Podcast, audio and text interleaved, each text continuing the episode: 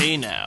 Today's show is brought to you by FreshBooks. If you believe that living your best life includes being your own boss, then you've got to try FreshBooks. Find out how FreshBooks helps millions of service based business owners make everyday invoicing and accounting easy, fast, and secure. Wow! You're going to get organized in no time, all while printing out invoices, creating expense reports, and so much more. So, what are you waiting for? Put your business back in the palm of your hand. For a 30-day free trial, check out gofreshbooks.com slash directors club. That's gofreshbooks.com slash directors club. Don't worry if you're driving or at the gym, the link is in the show notes for future reference. If you want to try out some amazing software and support the show, you have nothing to lose. Give it a try. gofreshbooks.com slash directors club.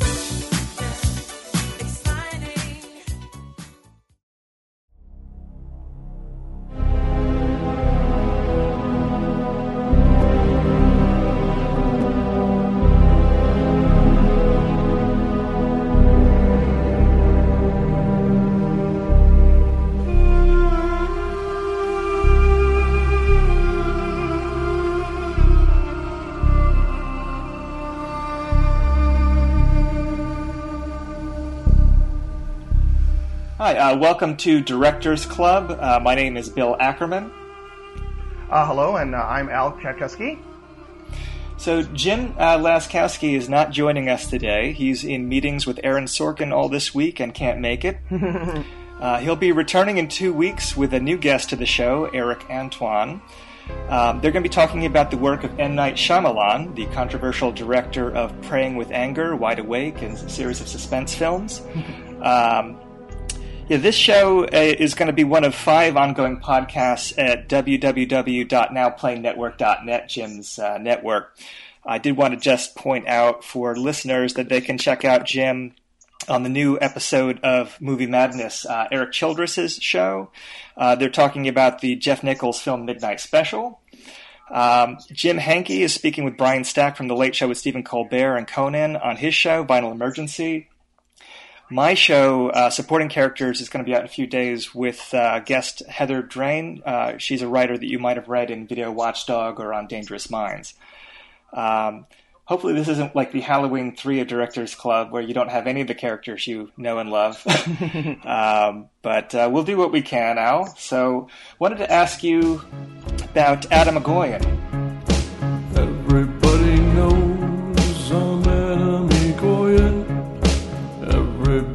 Everybody Exotica.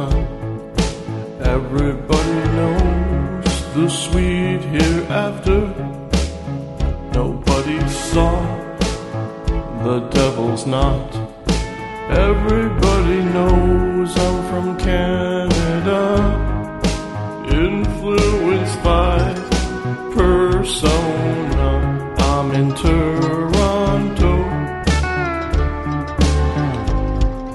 Atom Egoyan, yo. Everybody knows I'm Atom Egoyan. I really like Harold Pinter. I won awards over in Cannes.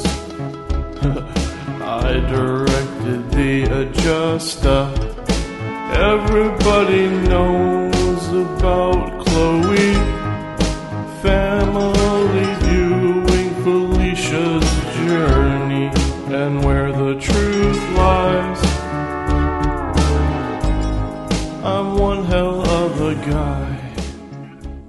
was your first? Uh, what was your first exposure to him?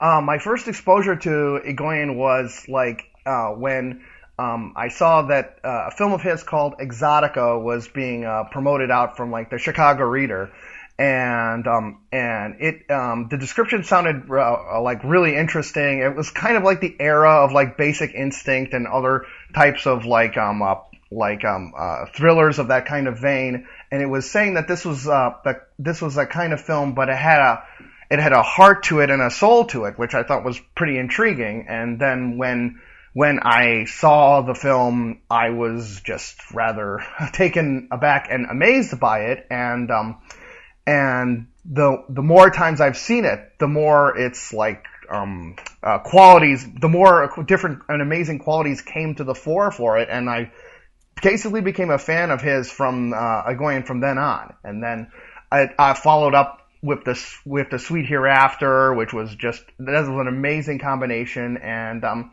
and that started me like delving uh, backwards uh, at backwards for his filmography and forwards with his uh, new releases from then on.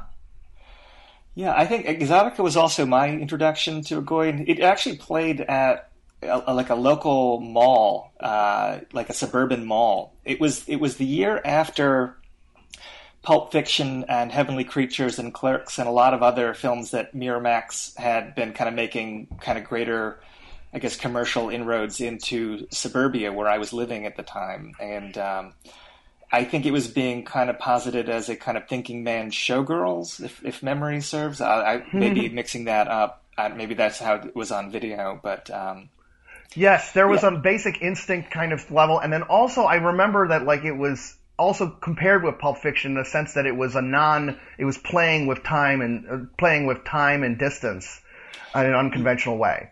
Yeah, well, I think the I think people sometimes might forget the uh, yeah the impact of Pulp Fiction and Tarantino on someone like Egoyan, who would you know superficially not seem to have much in common. Like just the the adventurous way of of playing with narrative. I mean, that was hip at that time. Mm-hmm. Um, and it also you know the the whole uh, way that they could market his films for their uh, steamy quality, their sexual quality. Mm-hmm. Um, that's something that Miramax, you know, had perfected, you know, before then with, you know, selling Peter Greenaway or Almodovar or uh, even Crying Game. You know, they're pushing the sexual uh, aspects for these, you know, thinking thinking man's softcore. um, and I think that's actually something that holds true to most of Egoyan's post Exotica work too. If you look at the way even something like Ararat or Adoration which are not sexy films, are mm. uh, sold. It's often with uh, nude bodies somewhere on the uh, poster art.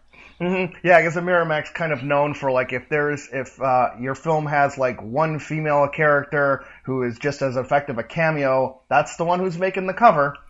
Yeah, pretty much. I think um, for me, so Exotica, I saw it and uh, I found it really interesting. I was not expecting it to be as uh, I don't want to say confusing, but definitely uh, a lot a lot more work to kind of decode the narrative than I think I was expecting from you know a striptease thriller from Miramax. And then uh, what really made me a fan though was uh, seeing The Adjuster.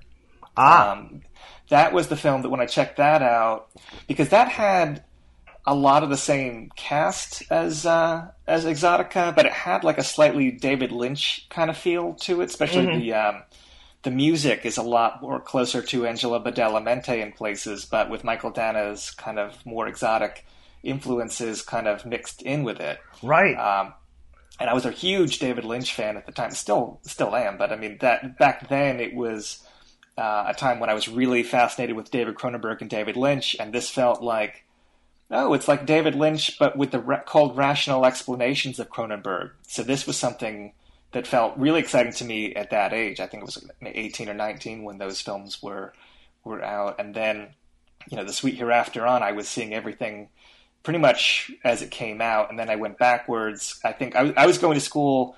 Uh, in Ithaca, and they had a, a, retrospective series on all of his early features um, on the big screen at Cornell Cinema. I was going to school in Ithaca, and um, so I got to see Family Viewing and Speaking Parts and Calendar and The Adjuster all on the big screen, and that really kind of uh, drove it home that he was someone I was really a big fan of. Oh, um, you're a, you were in for a, that was a great opportunity to, because like he's his visuals definitely get rewarded on seeing on a big screen, and so I, I kind of envy the opportunity that you had to get uh, speaking parts and Juster and Calendar on the on the widescreen treatment. Yeah, it almost felt like um, I don't know. It was it was really exciting, and the thing is, is that he has themes that tie in together in those early works, especially that make it. Even when later films get frustrating for me, there's still the fun of trying to find those themes uh, from the old films in the more overtly commercial things he does uh, in, in, more re- recent years. Mm-hmm. Um, it, it's it's like following a band that you like their early independent records, and maybe they're you know now they're on a bigger label and doing uh, maybe a little bit more straightforward work, but you still you still have that relationship with the past, and it, it still kind of informs your impression of you know works that might not be your favorite from them. oh yes, I mean like his I mean his approach to the past, the way that like um, your me- the way your people's memories work, and and especially how people's um, uh, past remembrances compare with the viewing that they do through through like uh, home movies or vi- or video cassettes is um, and how and the way that those are distinct. I mean, it kind of is a very very mo- it's a very modern kind of theme that he seems to do through a lot of his work that that I don't frankly I think um, uh, could filmmaking could stand to do more of. You know. Yeah, well, I think that he what he has said uh, essentially is that he always expected the viewer that the, the ideal viewer in his head had uh, to be inquisitive, had to be searchers, uh, not passive spectators. They had to be excited to do a little work. And I think what he's come to conclude in the recent years is that maybe that viewer just isn't out there. Maybe that audience that had that interest in his kind of more formalist inventions never really was there, that they were always maybe coming for something else, maybe the more lurid aspects of it. Mm-hmm. I think you see that reflected in the more recent films, maybe that that disappointment, but also that desire to keep in work. Mm-hmm. Um, he's someone that uh, the short films that he does on the side, and actually, I've never been able to see one of his installations, but he has a pretty prolific career doing installation works also. Hmm. That that I think feeds his desire to experiment. Um, but I don't I don't know that you will get something as intricate as uh, speaking parts or Ararat or uh, even adoration from him, unless unless I'm wrong, unless the financing just comes into it uh, from un- unexpected sources. If he gets a uh, like a benefactor, the way someone like Paul Thomas Anderson or you know one of the, the, the hot auteurs of today gets. I mean, I, I just think that the financing has to come from you know more straightforward storytelling. Yeah, I mean it's uh, I it's going to be really interesting for us to take a look uh, when we get to his like later work because it's um because uh, I'm very curious as to how much of his themes are a level of like are a level of like um uh real um uh, real politic I guess from uh sense of in the sense of like well maybe there isn't an audience for it but I compare it in, to like say some uh, filmmaker like Christopher Nolan who's now making these incredibly huge scale ones that uh, like are so many many times over in their scope from his earlier films, and yet he's still in even films such as um, Inception and Interstellar, he manages to put his own personal themes, still manage to manifest it. You know, so I think that the kind of um, themes and concerns that he does are still able to, you know, show themselves up, even if he makes like uh, a film aimed towards more of a general audience, or at least I would hope that he still thinks that's a possibility and doesn't relegate it just to art installations and galleries know, and such. Yeah, well, I think I think you can find evidence of his themes in Remember. Which funny you mentioned Christopher Nolan. I mean, Memento is the first film I thought of ah. um, when when thinking back on how that story unfolds. But even something like The Captive, you still have traces of the old Atom Egoyan films in it. I think it's just in a way, it almost reminds me of what happened to David Cronenberg. I mean, after Spider, it felt like he made a really conscious decision to not necessarily become a hired gun or a hired hand, but to work with outside material more, to uh, to not make it quite so difficult and austere. And I think the same thing you could you can find it in Egoyan's films post Adoration, hmm. films like Chloe and The Captive uh, I'm definitely taking a larger audience, you know, keeping them in mind, especially Chloe. Yes. Uh, but we'll get to that one when we get uh, a little further into the conversation. Mm-hmm. So you just saw some of his early short films uh, recently. Um, you said you saw Peep Show mm-hmm. and uh, Open House. What did you think of those, especially coming to them as a new viewer?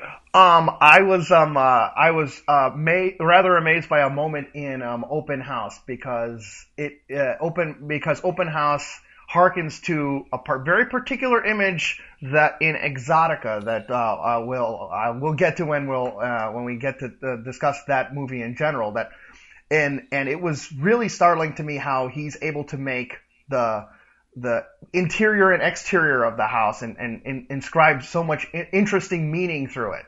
Like um uh, uh, open open house is a great example of to me of like how he's he's contrasting uh, like a situation from like what happens inside that house. It's all in the way it's, it's spare and austere and, and very monochromatic with the movement that he does outside in the backyard of this of said house and and the distinction is just uh, really really interesting to me. Yeah, the, the thing I was reminded of watching Open House was this is maybe an obscure thing, but uh, the garden outside reminded me of the garden in Felicia's Journey. yes, that's right. Like, and uh, right, the there is a there is a way of like how he's this when characters are describing like sort of the history of the house and that yard, and then the camera like starts moving in a in a very slow, graceful way to make uh, to turn this like dilapidated area into like an almost Edenic thing. It's like a um uh it presents it as a, a paradise or a or, or what was a once a paradise just through like its move just through like the camera movement. Yeah. I, I, guess I should mention just for for people that want to see that film, it's not widely available, but is it is on the um, the uh, I think it's Zeitgeist release of Next of Kin and Family Viewing. They include some of Atom Egoyan's early short films. Mm-hmm. Um, and just to get like a little bit of a, a, background on the on the story of it, it's it's about like um, uh, uh, kind of a strange um, uh, uh, uh real estate person uh, showing a young couple a a some a house that's a little out of shape in a in a growing neighborhood, and as they as they explore they as they explore the house they look uh, they find a little more about the history of it and and you get a you get a back more of a background of some of the very interesting things that went on there. Yeah i think when i saw that film it, it felt like the closest to what i associate the feeling of next of kin which is a little bit warmer than i tend to associate with early atom egoyan like there's a i don't want to say sentimental but there's there's definitely a warmth and affection for the characters. They, they seem a little bit more approachable than than what comes later uh, when was the first time you saw Next of Kin? Um, uh, the first time I saw Next of Kin was just um, uh, um, a year a year or so ago. Like it was um, uh, playing out at um, a, a local Chicago um, independent uh, um, uh, film center, and um, uh, it was advertised as like the uh, um, the um, um, uh, like first film, and so like it was um. Uh, and so it was very interesting to see. And uh, and then when I saw it, it was quite int- quite fascinating how distinct it is from his work. Because I think you were right that it is his most sentimental. Yeah, well, it's interesting because it, it has like this teen angst kind of angle to it. It's you know uh, you know for people that haven't seen it, it's a story of a uh, kind of an offbeat young man uh, who is coming from a very uh, unhappy relationship with his uh, kind of waspy middle upper middle class parents, and he goes to a video therapy session and sees a family uh, who uh, are of Armenian descent, and they are dealing with family tensions of their own, uh, partly due to the uh, the loss of their uh, of the older son, uh, who's gone missing and he he the, the young man pretends to be their son and infiltrates their family under this false pretense and it's it's it's got a comedy to it that and a warmth to it that um, to some extent I think Atom Egoyan dislikes the film because of that warmth maybe slightly accidental. Um, I don't know if you've heard his commentary on the film, but what essentially it was is that the, some of the camera work takes on a subjective quality as it's meant to, I guess, embody that missing son. But the way it plays out, it just has the feel of a um, of a naturalistic docudrama kind of storytelling device. So it actually feels a little bit less controlled than something like family viewing or speaking parts. Yeah. Um, yes, it's um uh, right. There was a I did get was lucky enough to uh, take a look at it recently and, and see with the commentary, and there was one particular moment that that kind of stood out to me that that Egoyan had uh, pointed that was re- really fascinating and already showed like the kind of like creative thought process that he had behind even like his earliest films. And it was where like he's um a character is watching one of these video one of these like therapy sessions which is are all videotaped. And it's filmed in a style of like a surveillance camera that's panning back and forth but then when they get to a particular emotional moment the camera then like lifts off and becomes a um and then be- gets really really close to the family like almost like over looking over their shoulders. And it suddenly becomes more like way more personal or way more intimate. And uh, and Egoyan has m- mentioned there that it was that it was something that like he thought would be a a, a real great break from an audi- uh, to an audience and they would go what the heck's going on? But people seem to take it in stride and which is a, an interesting discovery Yeah, it's interesting. I, I think that um, one thing about Egoyan, so he was born in Cairo, but mo- his family relocated to Canada when he was only two, and he, I guess, initially uh, did not connect with his Armenian heritage, but then came back to it in a big way uh, as he, you know, around probably like college student age, and he kind of grapples with themes of his Armenian heritage and identity in a number of the films, and this is really where it starts. Um, that slipping into the Armenian family, uh, in a way, they seem to represent a kind of authenticity that the original parent, his his actual biological parents, lack, and that kind of equating. Uh, you know the the Armenian side of the equation with more uh, you know that, that they that there's more there's more to respect ultimately I guess like the the parents the biological parents are almost like caricatures from an absurdist comedy right and um, in another way it's also because he's not biologically related to the family and the sister that's around his age uh, who can kind of see through this charade a little bit. There's a sexual tension there that is maybe also the first time he's playing with themes of incest in a very, very uh, subterranean kind of way.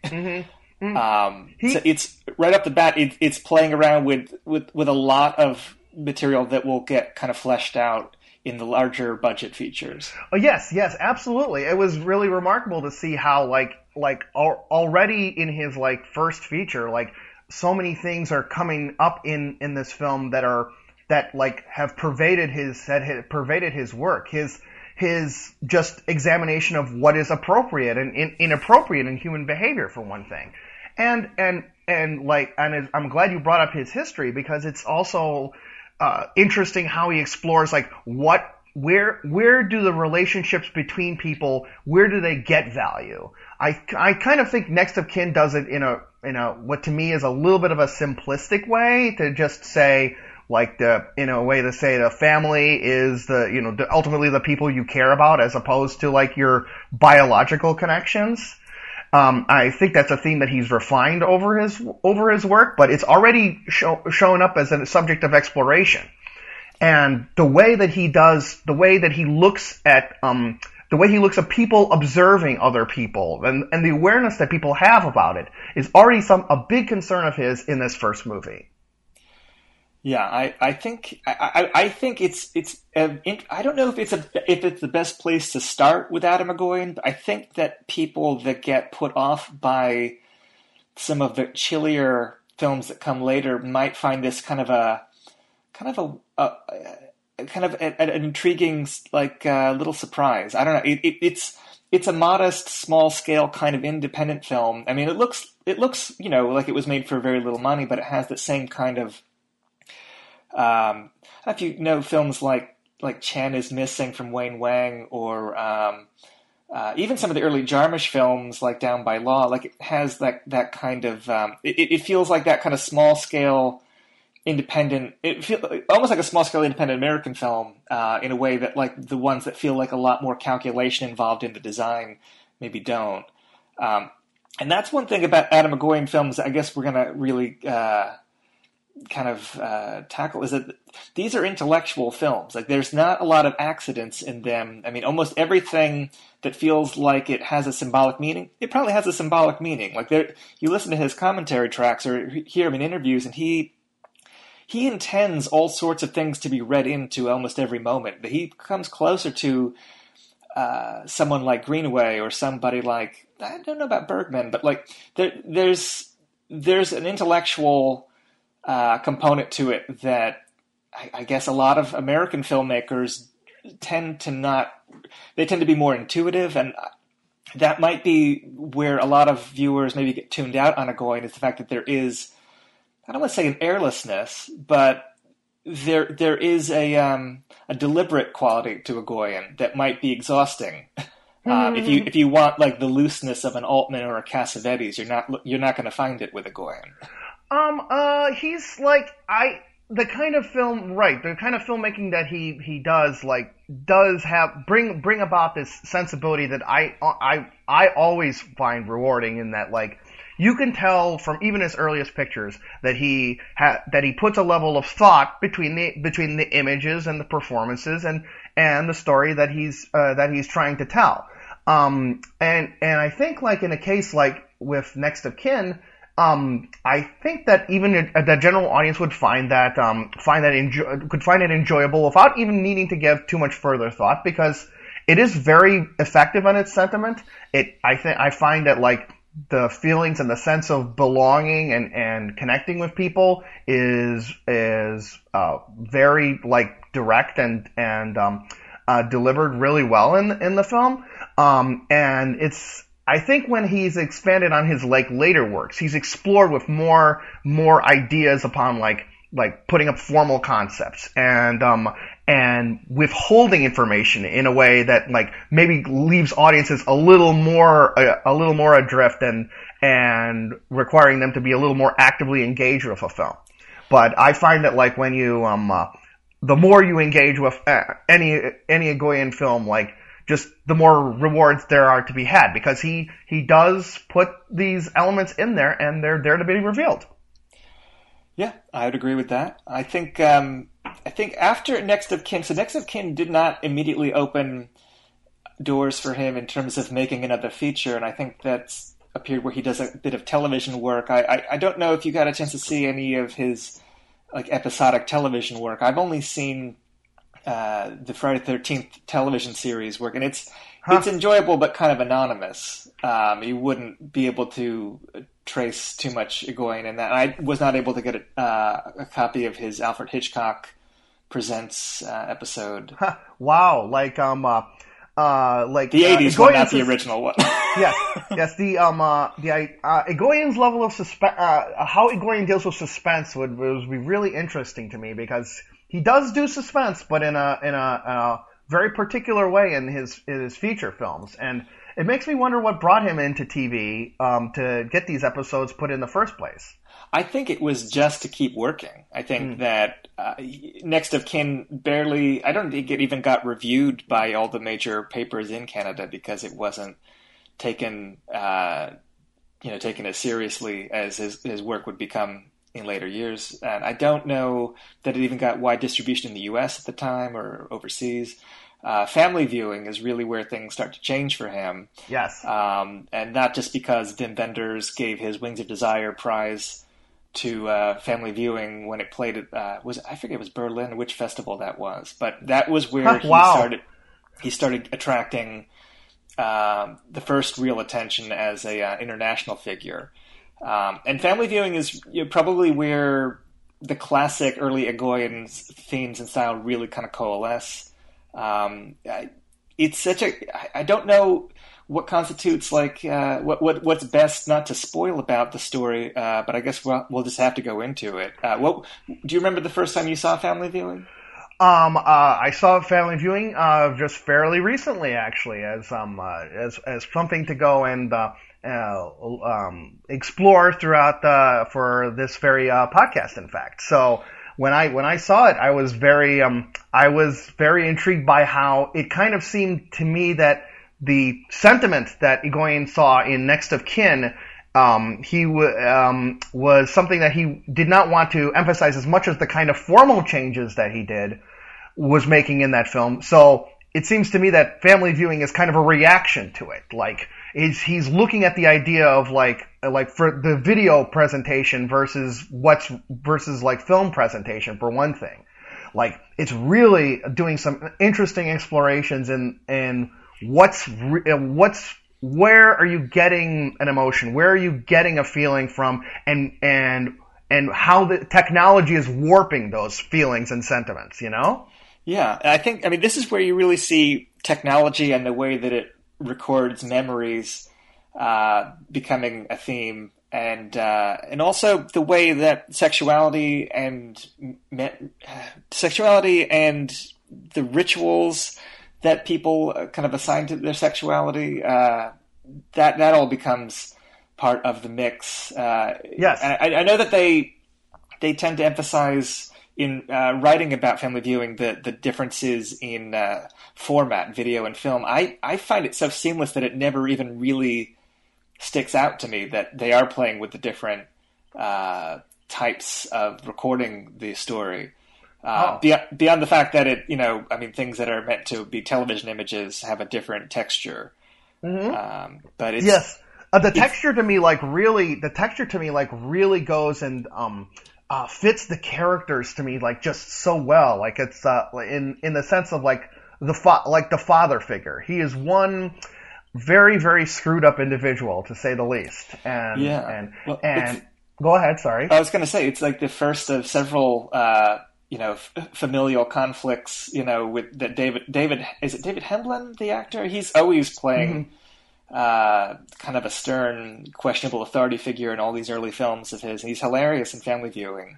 Mm-hmm. Um, this this is where you get a lot of the stock companies starting to come in. I mean, Arsinée Khanjian, his uh, his wife, comes in with Next of Kin, but she comes back for this, and then Gabrielle Rose is in a lot of the early films, and she's mm-hmm. uh, part of it. And it's actually the, the the young man. Again, it's another teen, you know, an offbeat young man kind of story. That's I think the brother of the guy from Next of Kin playing ah. that lead part, if, if memory serves. Okay, that's, um, it does. They do look very familiar. I mean, yeah. similar to each other. I mean, yeah. Um, but it's, I mean, it's a story where again he's he has this fixation on his grandmother, who I think stands in for again a kind of uh, cultural authenticity. You know, the she's Armenian, as was his late mother, and the uh, his memories with his mother, like his childhood memories, which uh, you know preserve some of his past, they're being recorded over by his father uh, to make sex tapes with his, uh, I guess his lover. I don't know if they're married, but um, mm-hmm. it's it's sexuality kind of destroying the authenticity, you know, the the authentic past, and um, so that's where the conflict comes in. And I don't know that we should spoil all the beats, you know, where the story progresses from there in case people haven't seen it. Right. but no. it's it's it's an in, interesting mix of of black comedy, but also I guess like a searching kind of philosophical quality to it. I mm-hmm. yes, it's um like it to me like it. it I do see the com- the comedic aspects are really interesting because it's it's the way the rooms of the, of the house where the main family lives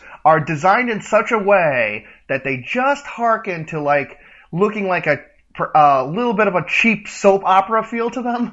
yeah. And uh, and uh, and there's a what a really interesting like running gag as they're they so enjoy watching TV together, and there's a real it's it's very amusing upon like how like pro- one some of the more intimate moments that this our main character can have with his father is that his dad goes, "Will you watch the TV with me as I'm making a sandwich?"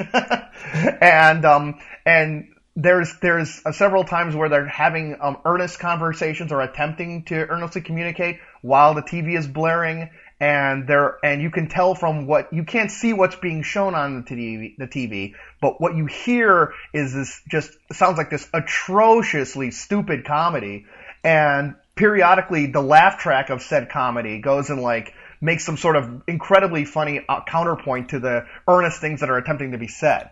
Yeah, it's it's um, the, the, the, the laugh track in a way gives it the feeling of a of a perverse sitcom, and this is way before Natural Born Killers or David Lynch's Rabbits or any of the other kind of auteurs that kind of play on like dark twists on the sitcom. Wow. Um, yes, exactly. And I think it's also quite a, a way ahead of its time of the uh, legendary uh, Sex Lies and Videotape. I was just going to bring that up. Yeah. Yeah. I wonder if Soderbergh ever saw it because it, it, in a way, Sex Lies feels closer to uh, Egoyan with more naturalistic performances. Yes, like right. It's it's kind of like looking at some raw material that Soderbergh managed to put in like a more accessible and um and uh, familiar format. Uh, but I see, I feel that like Egoyan's definitely exploring it, it in a in a very um uh, in a very kind of formal way, like basically like saying, well, how much of what you're watching are you meant to believe, and how much value do you get from it by by thinking that this is a movie you're watching, or the things that uh, when you see the characters talking uh, or watching videotapes, how much value and how much feeling are they get from the things they're viewing on video. And I think he's really kind of he was I think he's still ahead of his time right now with the release of a films like uh, um, Family Viewing because he was seems to me a, kind of a prophet in the way that people are viewing and reviewing their lives and looking at their feelings through technology and how that changes it. And that's an area which not not a lot of people are really fully exploring today. And he was already looking at this like what now 20 years ago. Yeah, I think by the time you get to the social media of adoration, it almost feels redundant for him to explore that material any further. But he was already there, uh, you know, in the '80s, Right. um, at a time when even just having personal home video technology. I, I don't know when he wrote it how prevalent that. Oh, I guess that was prevalent in the uh, by that point in the '80s, but it, it still wasn't subject for many films. Um, one thing I do, just wanted to point out, um, you know, c- comparing it to Next of Kin, um, the relationship Arsinée has with the young man in uh, Next of Kin has almost a romantic feeling, even though they're meant to be of the same family. And what I thought about watching Family Viewing this time is how when he meets her character in Family Viewing, and you think that that's going to devo- develop into a, a romance, but they become more like siblings uh, than the characters in Next of Kin. yes. they're it- they're creating a, a combine. They're combining their families. Right, right. It's like um uh maybe this is just I I fully acknowledge that there might be my Kubrick uh, uh uh fandom coming to the fore, but I kind of almost think in this kind of way like that he's he has this kind of uh, Egoyan has a way of like taking a step back and being able to look at society and family relations uh, with a level of remove and exploration that is um, that I don't know. Maybe some people may find off-putting, but I think it's just really interesting how he. In, in family viewing, he's looking at literal the idea of like displacement, like a one person replacing the uh, the um, another person in terms of uh, a character's needs or wants, you know, right? In fact, Yeah. there is a literal like level of displacement going on that, that happens. That's kind of a part of the plot, in fact. Yeah, I think um, I think it's an interesting jump from family viewing then to uh, speaking parts, which I think I think it was the third or fourth film of his I saw, uh, and that when I saw it, I saw it backwards. So when I saw the adjuster first, speaking parts felt like the logical predecessor to that film, um, but the uh, I think I think that that also is informed by his experiences in television, the compromises that uh, are being made to this television production that's uh, part of the story, the film within a film in, in speaking parts. I think uh, come from his unex- unpleasant experiences taking notes from from creative, Ah, cre- yes. creative executives. I, I can to- now now hearing from you about his like TV work upon like the Alfred Hitchcock Presents and and so and such on like that really um uh, uh is it brings an uh, avenue to this particular film that um uh, that I wasn't considering before. Makes me want to like compare his attitudes on TV people to um uh, David Lynch's attitudes on TV people when uh, Mulholland Drive. Yeah, it's um, you could definitely draw a comparison. but it's funny. I I, I think um, trying to trying to sum up the plot of Speaking Parts. It's, Right. I mean, it's it's such a. Uh, I mean, this is where they become they become like kind of dense mosaics. Uh, the, I think the uh, one thing I love about it is the um, it's told entirely without dialogue for what like eight minutes, the first Right. eight minutes. Mhm. Um, but it's so how do we how do we synopsize something like this? I mean, it, it's a story of uh, of a of a woman who's obsessed with a, an actor that she works with. They're both working at a hotel. He's doing extra work in films, uh, and she has this clear obsession with him. It's unclear if they were ever romantically involved or if she's just stalking him from afar through the uh, the images that she rents from the video store. Um, he's trying to land a part in a uh, production that's happening there and uh, develops a romance with the writer of that production. Um, it's fill fill me in here. Like, so what? What, what am I missing? It's there's a, there's a uh, Well, there's also like the person that he's has or develops a relationship with is making a film. Uh, is is is the writer of a film that's being made about like uh, about her brother, and, Yes. and who had like who had passed who had passed away, and she engages in some sort uh, in some conflict with the producers of the film, uh, who are trying to like um uh change the story to make it more to make it more accessible.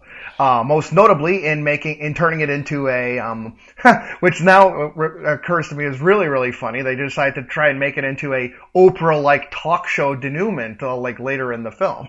Well, and not only that, but she has unspoken kind of incestuous feelings about the brother. She goes to uh, like a, a, a video morgue of sorts and watches videos of him approaching a camera, and then we see that the young man at the hotel kind of physically resembles him, and I think she becomes physically. Uh, she becomes aroused by him because of, of a buried incestual impulse, seeing him as the living embodiment of of the brother, but without maybe the taboo of actually acting on that that that incestual feeling. It's it's an interesting, uh, perverse kind of uh, narrative, and it's um, I, I guess that's probably where you first really start seeing the ways in which people kind of misplace their or re- not misplace, but like redirect their their grief in a very unusual way. Yes, That that's right. a, recur- a recurring theme in the later films, but this is probably where it starts.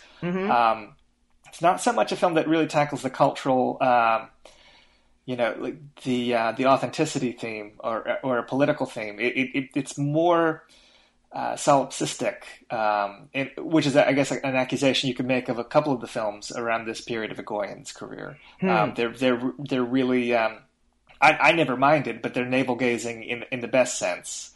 Um, that's Yeah, I mean he's right. It's not a level of I don't think he like uses like the the various various video elements in there to actually question authenticity. It's what I find really interesting is that I think he gives a value to he he, he feels that there is a level of authenticity to those to those um things that people view or people watch. Like, I mean, there's a very unusual like sex scene, for example, on there, and how um uh, you know how much validity do you uh, apply there? I mean, right to the kind Yeah. of what how what intimacy happens in that moment, you know? Yeah, and that's, I mean, that's, you know, a whole lot of uh, years before, you know, camming and uh, cyber sex and all these kind of things that, you know, are part of life now. But I mean, then it was just a, uh, just black comedy, you know, Yes. playing with technology, playing with sexuality. Mhm. I mean, this is the, this is the mid 80s still. Right, Um, right. I mean, I honestly like. I find that like this is um, speaking parts is. Uh, I'm sorry. Go ahead. I just said late 80s. I'm correcting myself. Oh, gotcha. like, um, I actually find like speaking parts. I, I, yeah, I'm unreservedly recommend it, and when I do recommend it to people, I actually call it like it's uh, sex lies and videotapes done right. and the reason I say that is because it traffics in that in, in very similar subjects to sex lies and videotape, but where the where the Soderbergh's film is a lot more upon like very uh, very like um straightforward in how it says boy boy isn't videotaping confessions really weird um it like speaking parts go several several levels beyond that and and it's it's way more brave and adventurous in the in just the looking at the at the extensive different kinds of relations that people have with with like viewing with viewing and technology and and using it to using it to connect. Yeah, well, it, it, in a way, it also kind of builds on the ending of, of family viewing in that they, they kind of climax in these like musically driven kind of set pieces that kind of break down the laws of reality a little bit in Yes. terms of characters being where they shouldn't be. Like it, it, becomes kind of more impressionistic at times as it builds to something that is not entirely logical, but more kind of. Uh, it, it, it's stating the theme without necessarily. It, it's breaking with reality, and I, is the best way I can describe it. Um, Well, I I don't I would say it doesn't I would say it's not trying to break reality so much as it's trying to push reality. I mean that ending goes and are, are taking these elements that we are like familiar that we are familiar with as viewers from looking at one scene a particular way and another particular angle another way, and it's just to me it's this it, it's pulling it. It's making it more and more discordant. And and but still retaining still retaining this kind of framework and the result at least for me is that like it it kind of like invigorates those um uh, invigorates those moments. Uh, just uh like it reminds me in a way of like how the spinning top in um inception how the fact that like it doesn't the fact that it both doesn't fall and do, and almost looks like it'll fall the way that it leaves it open like just makes it so much more resonant to me than if it went one way or the other. Do you see what I mean? I do, I do, and and closure is not something that you get in a lot of these films. I mean, they they end on very uncertain notes without necessarily being unsatisfying. That's right. It's the the way right. It it like it leaves out this. It leaves the audience the the ending of speaking parts. I mean, the end of it leaves the audience with this question of like. Of, of this real interesting question of like what is the reality on on what ha- on like on the things that we view? And where and what values do we assign upon the, the things we're witnessing?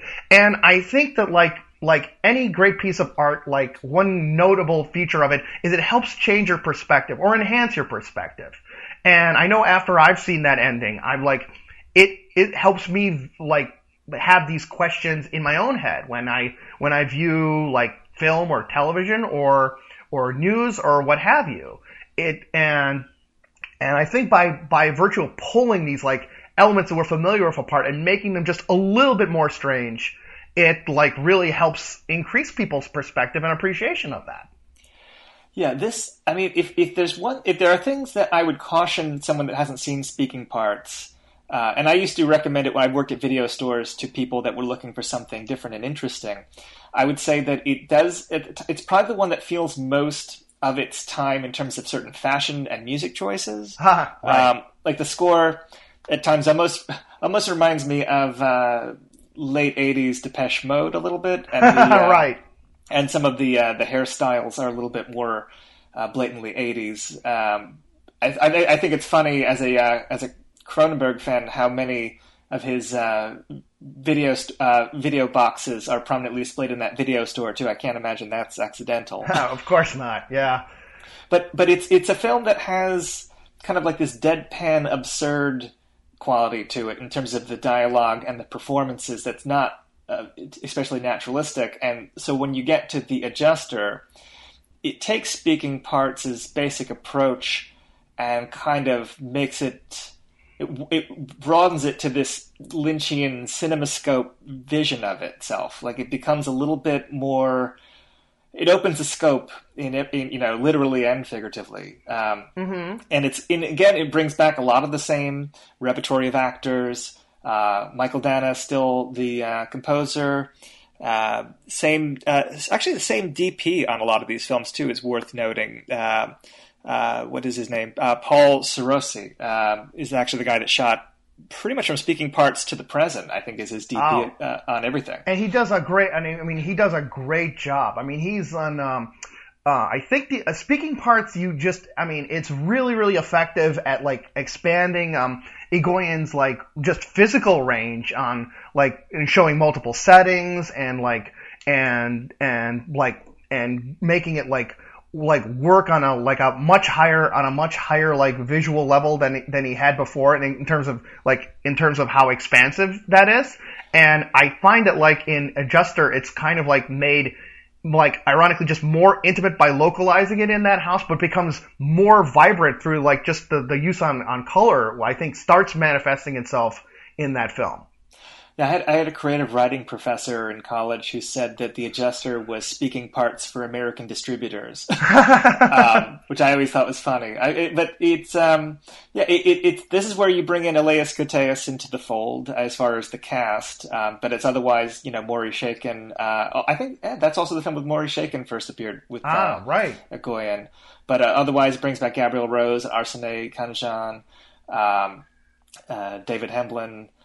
Um, it's that, see, this is where I first really fell in love with Egoyan. Even if Exotica is a better film, this was the one that kind of confirmed for me that this was someone I really wanted to investigate the whole career. Um, it's it's funny because it you can the structure it, it, it's so apparent when you look back on it that it is meticulously structured in a way that you can maybe I know Roger Ebert, when talking about it versus Exotic, said you could see the. Um, I don't know how, how he put it exactly, but you, you, you could see the, the, the, gears turning or the you could you could see the design of it more than with Exotica where it feels more invisible. Right. Yes, uh, it's it's right. I mean, it's a little more. I mean, it's a little more like formal in like it's or or kind of direct in the fact that like it is a specific examination because the main character is in fact an you know an adjuster. He is the sense of an outsider who is like judging, appraising, looking looking in on the on these um, um, situations and um, uh, and making these uh, like uh, making these changes to them. Yeah, well, in, in a way, his the woman that he lives with uh, is doing the same thing. I mean, she's a, she's assigning judgment of content that is for uh, censorship. Right. Um, so they are both they're both assessing value to things. Um, basically, in terms of the story of Adjuster, it's about this family living in this kind of show house, kind of isolated from their their community. They live in a, a development that was never developed, and they have these they have this kind of tense relationship where they're kind of just caught up in their uh, in these professions they have, uh, they come into contact with this perverse wealthy couple who play out these various sexual games in public places. Uh, he's more of a voyeur, she's more of an exhibitionist. Um, this allows for lots of bizarre imagery that is both funny and sexual. um, so it, it's it's very funny film in a very kind of wry uh, dark way, and the the way that Mychael Danna scores it, it it feels the most lynchy at times. The uh, the synths remind you of Twin Peaks, or even um, yeah, the piano parts are a little bit like him too. Mm-hmm. Um, but the uh, and the scope framing, in a way, this comes before Lost Highway, but it, it reminds me of Lost Highway a little bit too oh. in, the, in the in the style. Uh, but it's uh, it's I think it's probably the best entry point for people that only know Exotica and the Sweet Hereafter um, in terms of uh, exploring the older work. Would you agree with that, or would you prefer mm. one of the other ones? Um, I would. I mean, I it's a really it's a really interesting question. I mean, I kind of think that like. My, my impression on the adjuster is that just it's kind of takes uh, takes his uh, uh, his idea uh, his ideas on like appropriate and uh, behavior and makes it um, and it's not as deep or as emphatic as something that Exotica does. It's a little more like I guess I would almost say it's like uh, Cronenberg's Crash done a little done better. like it, it's him um, because the characters are more engaging. I'm on Team Elias all the way in terms of like how he can like take, and I think that's kind of one of Egoyan's like incredibly strong suits is that he can take like um uh, whereas like he's sort of like pornography in reverse to me at his best. Like whereas pornography takes perfectly um perfectly ordinary events such as a visit to the doctor or a pizza delivery and makes them sleazy. like Egoyan's forte is uh, the ability to like take lurid and subjects that find people find weird and disturbing and show the common like humanity that flies underneath that. Yeah, well, it's interesting that you point up lurid because I feel like that's and I'm not going to defend Crash a third time on this podcast, but uh, um, I would say that the lurid quality, that's something that I think even the more commercial projects tend to emphasize. Um, mm-hmm. That seems to be the hook that they always use to bring uh, audiences into these puzzle films that he does. Yes. Is, is the, uh, is that tawdry melodrama feel. Mm-hmm. And I think that, like, and I think that there's a level of that uh, Egoyan himself uh, um, uh, finds attractive on these, on the ways like people's behavior can be uh, made weird and strange. Um, and uh, something that I believe he has like well, personally acknowledged on on numerous occasions. Um, so there's like a level of fascination in addition on on just like it's not like um what an anthropological exploration, let's say, you know. He's I mean he see he feels that level of like attraction to these strange subjects. But then I think he explores it in a very, uh, uh, very like re- very rewarding way. For me, on the adjuster, and um, I, I kind of find it that it's it is more done for like like uh, kind of a humor uh, level, and and like it's done kind of also the level of social commentary starts to finally come to the fore on it. You know, the where way. Are you seeing, yeah, I'm curious. Where where uh, where are you seeing the social commentary come in? Well, it? in the idea of the censorship board, for one thing. Like mm-hmm. like he's and and and also in the sense that like the also in the sense that like it's making appraisal of it's it's making appraisable on physical things and just and I think it's making more on a statement upon like how how like the um like how the people uh, people placing value on objects is a is like uh, can be a is like kind of maybe the wrong is the wrong way is the wrong way to go you know? Like the like the way the the way the house is treated for example is I think kind of meant to be you know a, a very cathartic moment.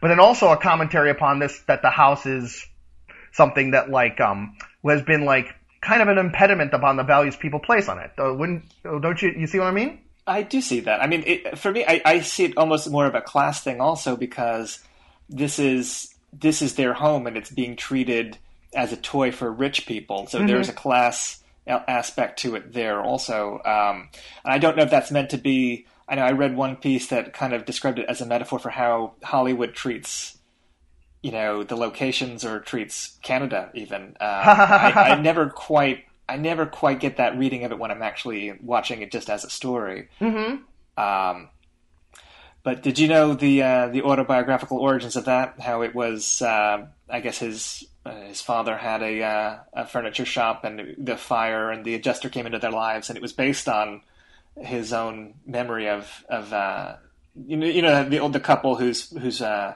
shop they have a, a furniture shop out of their home Wow. staying at the hotel. That's actually all coming from Egoyan's own uh, personal life. Oh, that's fascinating. Like, um, uh, it also leads me to wonder, like, there's uh, about the um, the store in uh, Next of Kin that that's featured in that film. I one makes yeah, me I'm sure, makes I'm sure me it's very much related to his own life. Huh, huh. It's let the me ask you, okay, let me sorry. ask you this: Uh-huh. the um, there's a sexual fluidity to the Elias Koteas character in the Adjuster. He's essentially sleeping with everybody that he helps. Yeah. Um, do you do you read that as an expression an expression of him being a very horny guy, or do you see that as an expression of him taking that much extra effort to take care of people that are in uh, a state of shock? Um, I find it, yeah, I find it in a measure that like it's um uh, more a little more on the latter actually. Like, I mean, I I think that like it's he has this kind of level of that's kind of where the crash comparison to me, you know, comes in. Like, in both cases, Elias Koteas is a guy who has a very particular mission that he has possesses an unusual level of dedication to.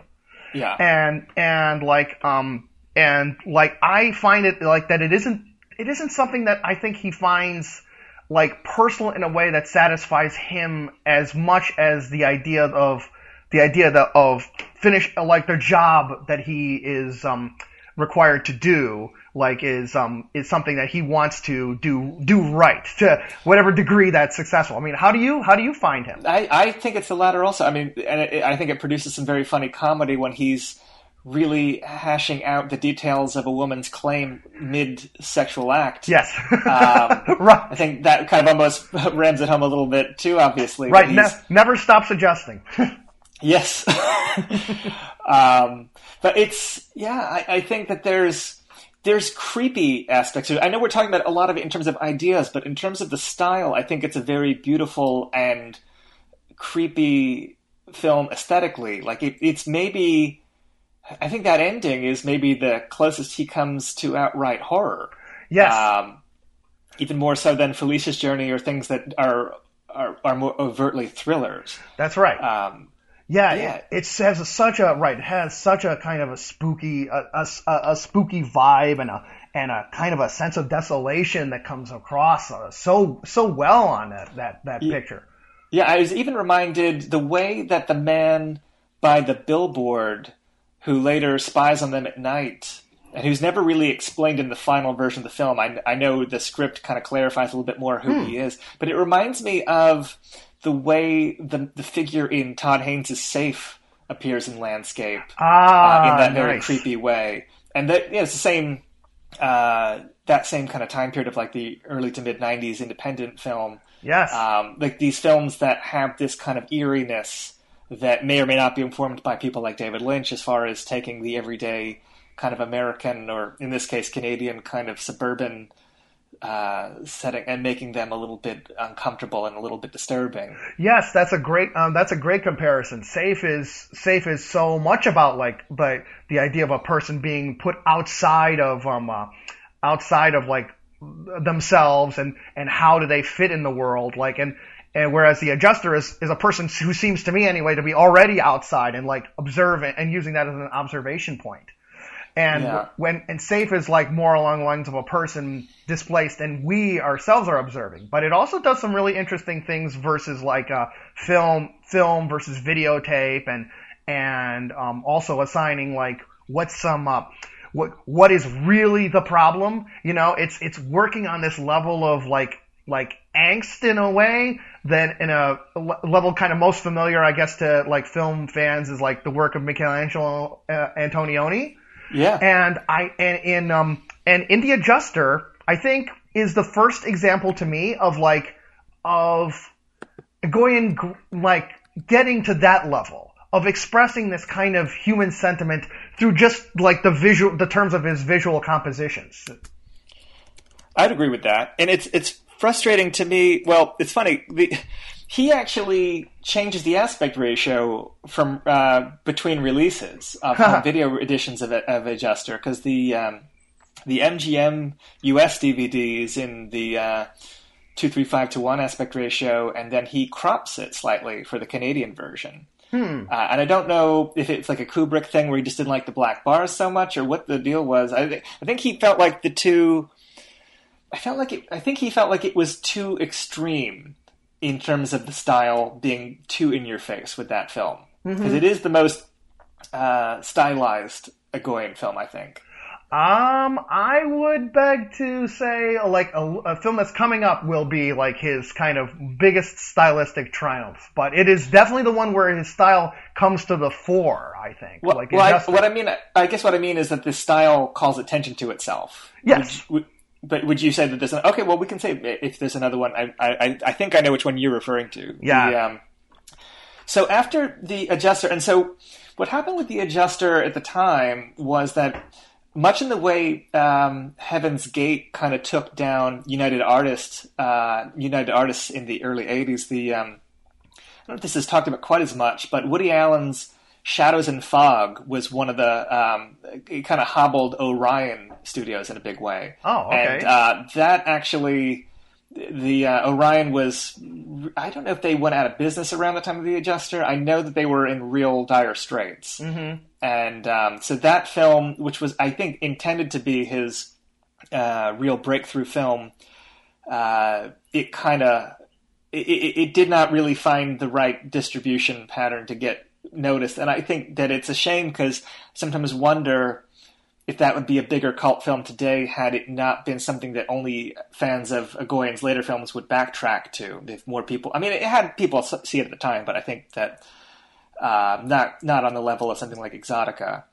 Yeah, that's right. Like, the, definitely people should go and like give the adjuster a look. It is um uh, uh and, I mean it's it's a very very um uh, uh fascinating uh, uh dark comedy. Then then and that that takes people to some really interesting uh, novel places that few films like uh, hit in today. Yeah, I think um, so. After after the Adjuster, uh, he made a film for Canadian television called Gross Misconduct: The Life of Brian Spencer. Have you seen this? I, I have not, or I, have not even heard that many details about it. So, what is that like? So it's it's about this real life athlete who came from a, uh, a stern, like had a stern father and uh, he and his brother were raised. And they were like troublemakers. He he was a uh, Brian Spencer had like this very kind of uh, brutish temper. He was he was um, kind of more from the sticks, and so when he got involved in professional hockey, he kind of d- developed a reputation as someone that is likely to get into a fight. Who was like a real macho kind of he man, and I guess because. There's a certain element to hockey and hockey fans that like that kind of brutish spectacle, he became kind of a, a celebrity.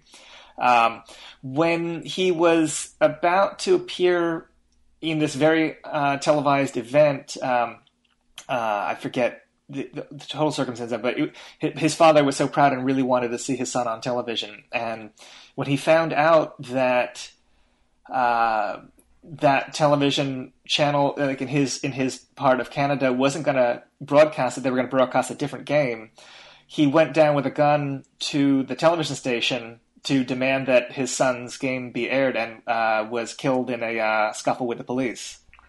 Um, so it has this kind of true crime melodrama uh, story to it, and in the way that it's told, it's Egoyan plays with form in a way that is like kind of adventurous for you know it's still a kind of standard TV movie to my mind. I mean, I don't think it really kind of I think it's more interesting in theory, and it's not it's not unengaging, but it's you know it's a made for television.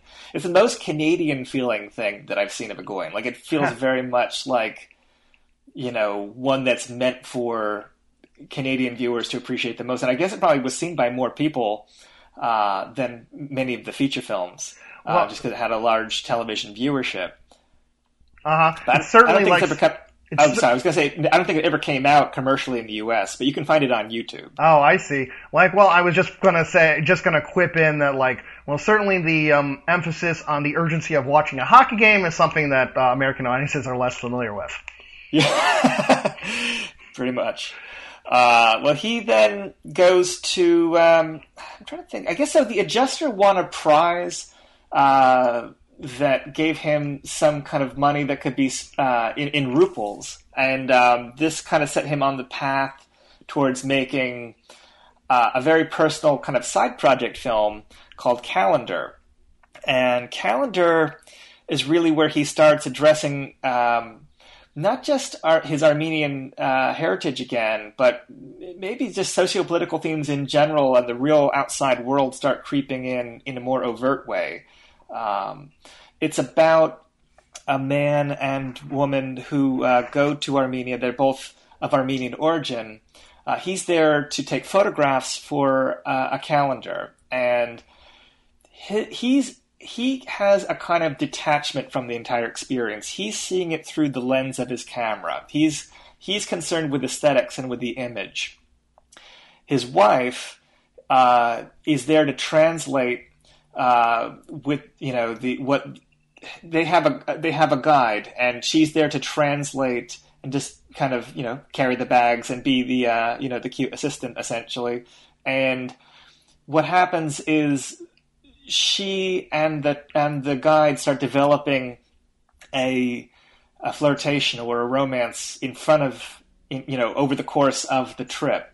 And this is all kind of presented in the past tense. In the present tense, uh, this photographer is alone in Canada. His wife is no longer with him, and he is ritualistically kind of playing out these scenarios with women who are addressing a lover in a language he doesn't understand. Um, so it's it, it plays with all the Egoyan themes uh, in a very different way than the uh, the jigsaw puzzle kind of melodrama uh, narratives of adjuster speaking parts, family viewing. Um, it's a, it feels like a really radical departure in some ways, but a lot of his ideas uh, a lot of the buried themes are still there. Uh, it's my favorite of the of the Egoyan films, and um, I think I'm trying to think what it is that I see. I think what I get from it is it almost feels kind of like the, I don't know how really to articulate, but almost like like the, the cinephile's fear of of oneself, like the the idea of having that kind of detachment from real visceral experience by seeing things through the prism of art or through the prism of uh, fiction. Um, I think I think in a way it feels like a self criticism of the earlier Egoyan films, uh, only because that kind of analytical detachment and preoccupation with uh, with the image is shown as a character flaw in the character that Egoyan, uh, through the circumstances of the shoot, was forced to play himself. And Arsinée Khanjian, his real life wife, plays his wife. So I know he says that there were people that thought that it really was a recording of their own uh, of the t- deterioration of their own marriage. Um, but it's a film I find like it gets better every time I see it. The first time I saw it, I found parts of it. I, I think you know, with a with a Egoyan, the first time viewing, you're, you're sometimes having to put together all the pieces. And this one is definitely structured in a bold way that it's not immediately clear. Certainly, with the rituals with the women, why why it's playing out the way that it is. But on a second viewing, it's really clear uh, what the game is that he's playing. Uh, but I, I think it's it's definitely a film I wish more people had seen or will see. I, I don't know. Uh, what, so, what was your first impressions of Calendar? Oh, um, uh, I was um, I was lucky enough to when I saw Calendar, I was already enough familiar with the kind of ideas that Egoyan was doing that mm-hmm. I and I think any fan of Egoyan would have a field day with Calendar because I kind of find Calendar is to Egoyan what, um, in many ways, what Vertigo is to Alfred Hitchcock. It's a uh, self exam. It's a filmmaker who has these concerns that have like permeated all of his work, and he has um uh, and in this film he's very much cr- examining it himself in a and criticizing itself in a very very personal way, and like and getting the audience kind of aware of his own uh, that that this is a filmmaker that is like that is questioning not just his own feelings on the subject, but the various nature and value of the filmmaking that he does. And it's also very, very personal on the history that he, um, that on his own history and his own past of, of like the, of the cultures that he's associated with, and and it explores those angle too. It's a, I, maybe I think to me it's his most personal statement on m- multiple levels. Yeah, I think I mean that's really where I mean he he brings the Armenian themes back in a in a more uh, overt way uh, with Ararat, but this is really, in a way, this is almost more universal because Armenia could be anything. I mean, it, it could be it could be any other other culture um, because it's the, the point is that the, the average viewer is not going to know the language. They're going to be on the outside just as much as his character. They're going to be just observing body language and tone of voice, but not knowing the words. Um, it's I don't know. There's there's something there's just something kind of like loose, looser about it. it also, that um, the way that it, the structure plays out, uh, I I don't know. I just find it really. I I find it a healthy uh, kind of avenue, but you know, out but before going back to Exotica. I think I think Exotica benefits from ha- him having made Calendar. In a way, it's like um, the way that so David Cronenberg uh, after Videodrome uh, made The Dead Zone, which had this more uh, emotional quality to the romance uh, side of it that the uh, earlier Cronenberg films tended to be a little chillier. And I think when he then went back to do The Fly, that he, he went back to his old kind of body horror concerns, but with like this kind of maybe expanded sensitivity towards like the human side of it. I think I think the calendar might you could make the argument that I think that he, uh, I think I think the emotional qualities of Exotica, I think, are they benefit from him having the experience of having kind of refreshed his batteries after maybe the more formal uh, and stylized adjuster. Yes, yes, I find like I, I, I think that's I think that's about right because like like uh, for me on the adjuster, I find like it's a lot more of him looking at this from a more of a distant, like like a black dark comedy level, whereas I find Calendar just intensely personal. And um, and that level of of of, of looking at something such a serious and and and very very heartfelt examination of you know what does it what does it mean on on the actions of the actions that we're witnessing people take.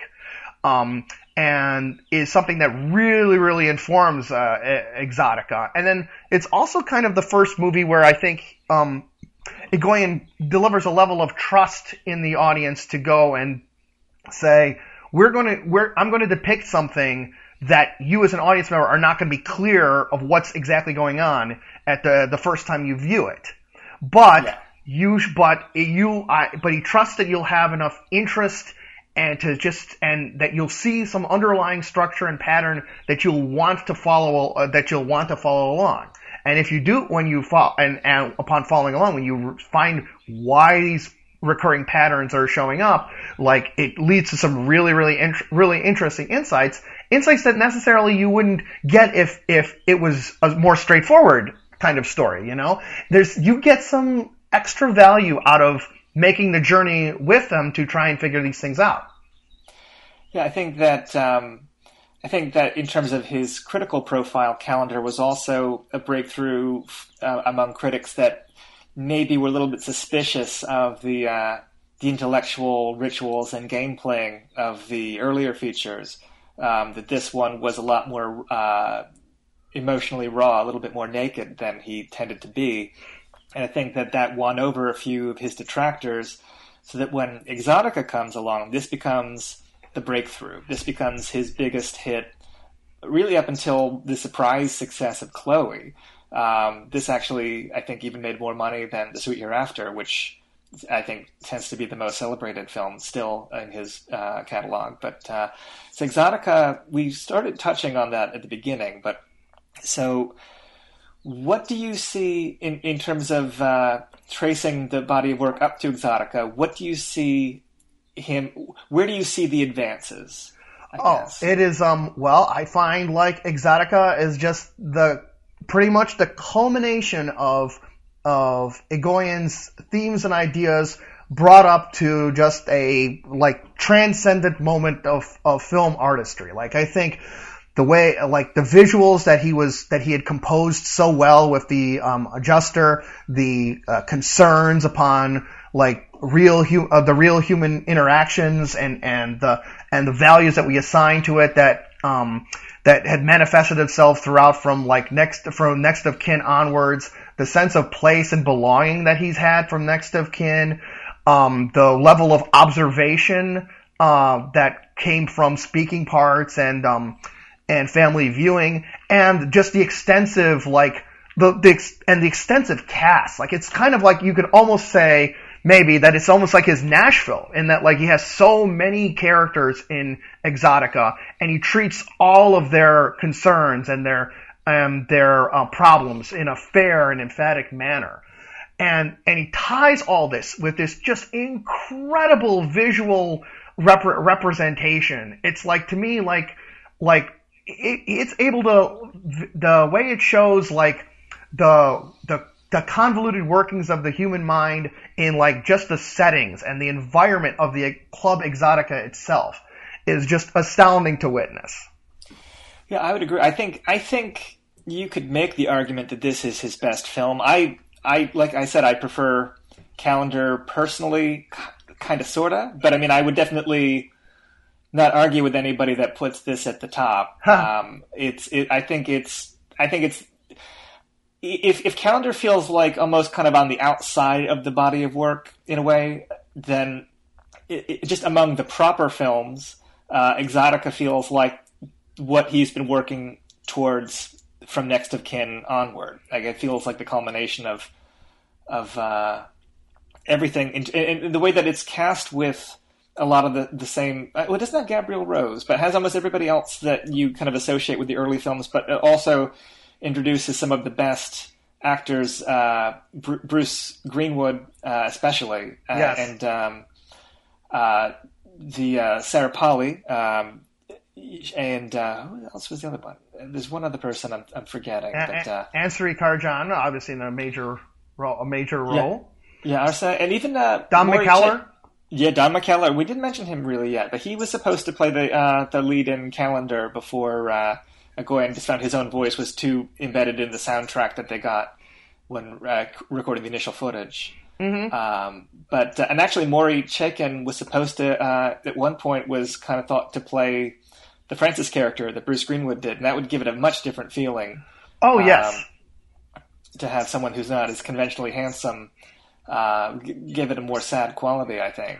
Mm-hmm. Mm-hmm. But um, I mean, this you know this goes back to technology and the way you know it records memories. The way that uh, it's also interesting in the way that it's the first one that really treats race in any kind of overt way. Although it's it's it's barely commented on, but the way you learn that his his uh, his dead wife and child were black, and the way that you realize that his brother lives in this black neighborhood with this uh, South Africa rights kind of T-shirt, and uh, it's it's so it's so subliminal.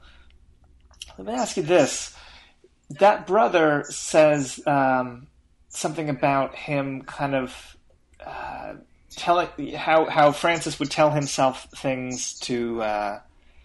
Convince himself of certain things. Right. Do you fe- do you feel like any part of his own story, as we the viewer come to understand it, is false, or is it, is it a, a fantasy or imagination?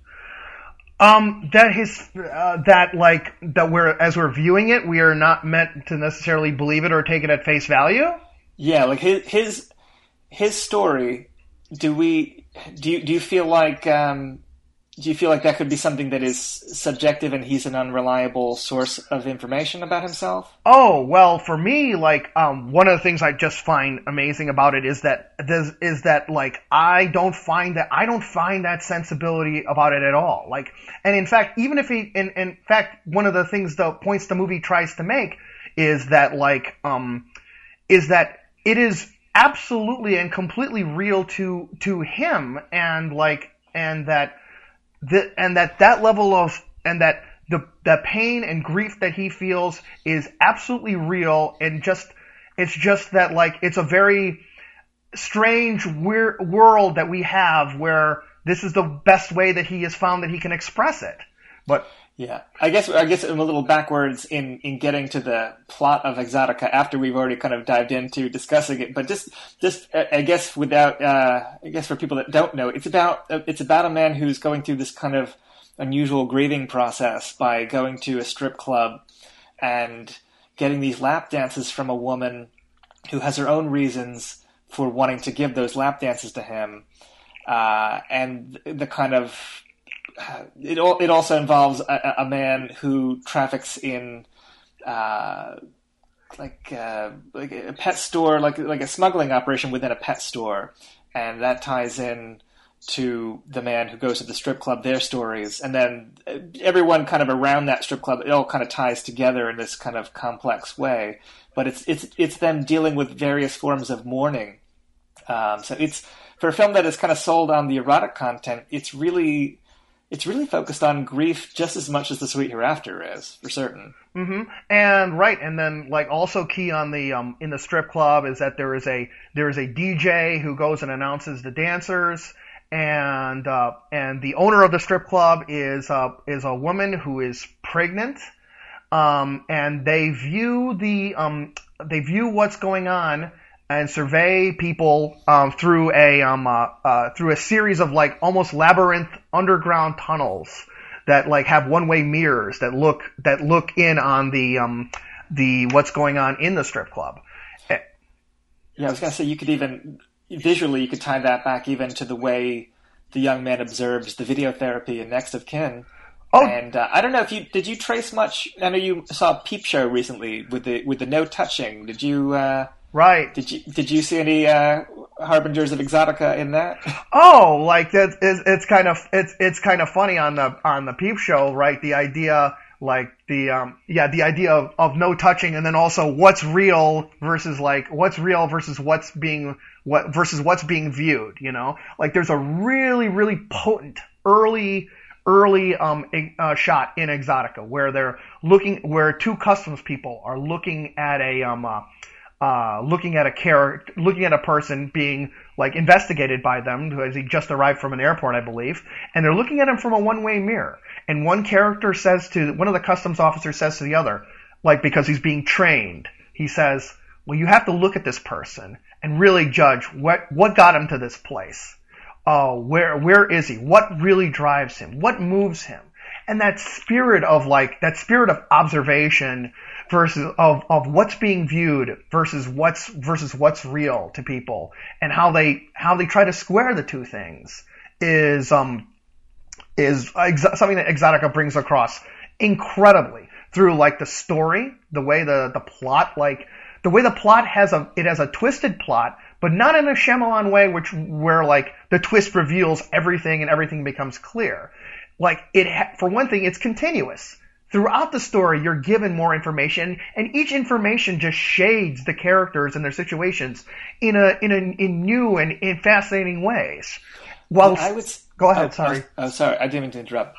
Uh, what I was going to say is that we mentioned how this kind of uh, got attention in the wake of, of Pulp Fiction, but this feels like a lot less like a show off. Um, I, I, I love Pulp Fiction, but it's that that also that feels like it's a um, like a, a young hotshot showing off how he can twist up his his stories in a very uh, unorthodox way.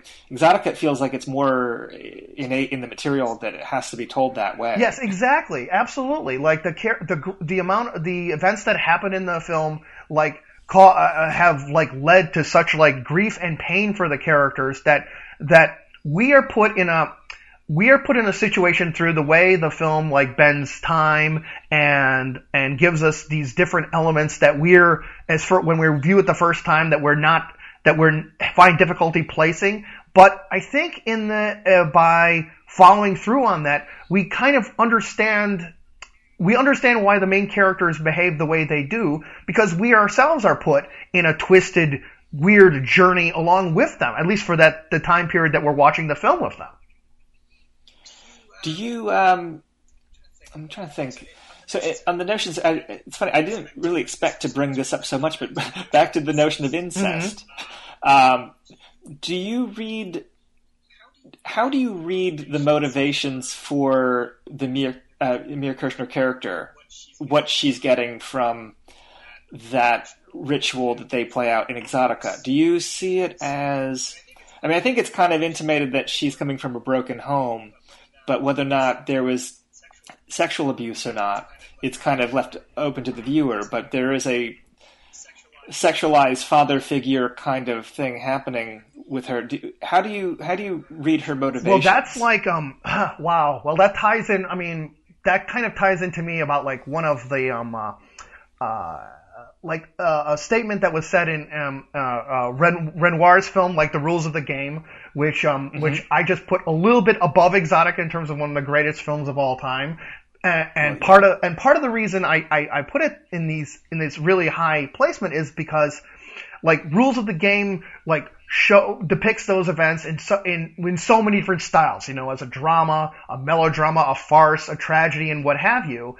And there's a moment where a character like looks at all the events that had happened and by way of trying to explain, he says everyone has their reasons. Yeah. And that interaction between um, the the Francis character and Mia Kirshner's character is such a great, great, great example because she in, in, she is getting something out out from him in a manner that like in a manner that comes from like the the kind of the last sequence of the movie. It's it's like in in that particular way when you describe like the broken environment where you suspect that something like like sexual had gone amiss. Like she had sublimated these feelings and so she needs feels she feels just as much of a need to respond to Francis's character in this kind of like in this kind in the way of a stripper and he needs to respond to her in this kind of protective way. But for totally different reasons, they manage to have um, a kind of very interesting symbiotic relationship that is just the way that these two broken individuals have found a way to relate. But the, the way they relate to each other is quite different. This is maybe, I don't know if this constitutes spoiler territory, but um, just in case you haven't seen Exotica, you know, um, fast forward a little bit. But um, why do you think he touches her? When Elias Koteas' character suggests that he does, what do you think motivates him to actually uh, follow through with that? I think what motivates him to I think what motivates him to do that is brought about by the like like in the final scene we see of them together. Like you see him, you see Francis looking back as she descends into one of the most menacing like houses this side of the Amityville horror, and yet Oh, yes, creepy, exactly. yeah. And oh, and I mean, by the way, that just that that image it manages to be creepy and menacing and and, and, and enroaching, en- encroaching, all while being sunny. Like it's just such a just a triumph of one image uh, in a film that has many such amazing moments, and um and the touching is of a sense that he wishes he could save someone, but ha- but realizes he has not. And the, the the sense of touching is the sense that like he wants to break through the reality that he finds so painful to acknowledge. So like he is aware that this is a rule, you know, in the same way that he realizes that his family tragedy he can't get back, and it, that, I think that's his attempt to break the rules. Funny that last shot. This is going to sound like maybe the most bizarre thing to reference, but what reminded me of the last time I watched it is the last shot of The Silence of the Lambs, where Huh. Hannibal Lecter walks into the crowd and disappears and just holds on that crowd the same way she walks through that door. And it's like this sunny, happy Americana kind of image, but you know there's nothing but darkness. Right. that is the result of that of that passage into the frame, and it's no longer observing characters; it's just observing this location. Mm-hmm. That's uh, right. In the sunshine, and it should be to something totally ordinary, but we know, you know, certainly in Silence of Lambs, you know, you know, it, it's a killer on the Right. But like in you know in Exotica, it's um, you know that you know there's only trouble in that home. You know that there's only trouble ahead for Francis. There's there's no uh, there's no happy resolution for those characters, and I don't know. It's funny that ending, how they resolve the, the ending with with Francis and with Elias Koteas' character. Do you feel like that that's like that they've re- reached a satisfying kind of moment of reconciliation, or do you? I know I've read one piece that I kind of almost agree with. That um, I think it was in Jonathan Romney's book on Atom Egoyan. That uh, there's also a sense that it's a- filmmaker deliberately confounding expectations for the climax of a film like that. That you have a gun drawn, or you have you have the the promise of a violent catharsis, and you're denied it Well, you like that it's that it's like a chess player deliberately making an unorthodox move just to keep you and people like you know like him like interested in the game Oh, it's like, well, I mean, right. It's it's um uh, the greatest example of like Chekhov's misdirection, I think, in in a film. Honestly, like it's because you do get a. I mean, I at least definitely get a catharsis out of it, but it's not the catharsis we're expecting. right well yeah I, I would agree with that i'm not i'm not trying to suggest that it isn't doesn't have a uh, an emotional uh, cathartic kind of feeling i just it's not what it's not how a studio hollywood film would would end Oh, def- oh, definitely not. I mean, that blew me when I when I saw what happened. That blew me away. How how like because he because what he wants to. I mean, because what he wants to do is like, and honestly, that's kind of a in a weird way maybe is a really one of the positive message out of a film that was not really trafficking in a lot of positive positive message up to, up to that point. The idea is is that you're expecting that Francis going to have a destructive act, but instead it's just an ultimate act of like recognition of another person's suffering. And Yeah. th- and that so what you think is going to be like what you think is going to be a level of of of just of destruction and and and desolation instead becomes this just amazing rush of sentiment from a completely unexpected direction and it, it also leads to like just just on the visual sense when we're talking about how that house at the end has a menace when they do the flat when they do particular flashbacks to a green field that has this like irish level of of incredibly strong hues to it, when you finally see Yeah. what what comes across that way, is that's just an amazing moment. and that that field and that search party is echoed in uh, in a later film that we'll get to. Um, but what I was going to say is, so after Exotica comes out, and Exotica is handled by Miramax and put through their you know their marketing machine, and they get this film pretty far out into uh, into the American theaters, and it ends up being a critical and commercial success. Um, what comes next? So initially, he almost went the Hollywood route. Then um, he got involved in a project called I want to say it's called Dead Sleep. Uh, Susan Sarandon, I think, was kind of rumored to maybe be involved in it. It was for Warner Brothers, and this could have been where the Egoyan lurid thriller chapter started. Um, but he backed away from it. Uh, he um, went on to do The Sweet Hereafter instead, which is probably for a lot of people his most recognized title. And I know that since we are going from Exotica, what he has said in a way to link the two films is he said that um, the ending of Exotica has this this young girl in this uh, domestic situation that is troubled and kind of unclear. Uh, we follow her going up to that door. Sweet Hereafter is what's on the other side of that door.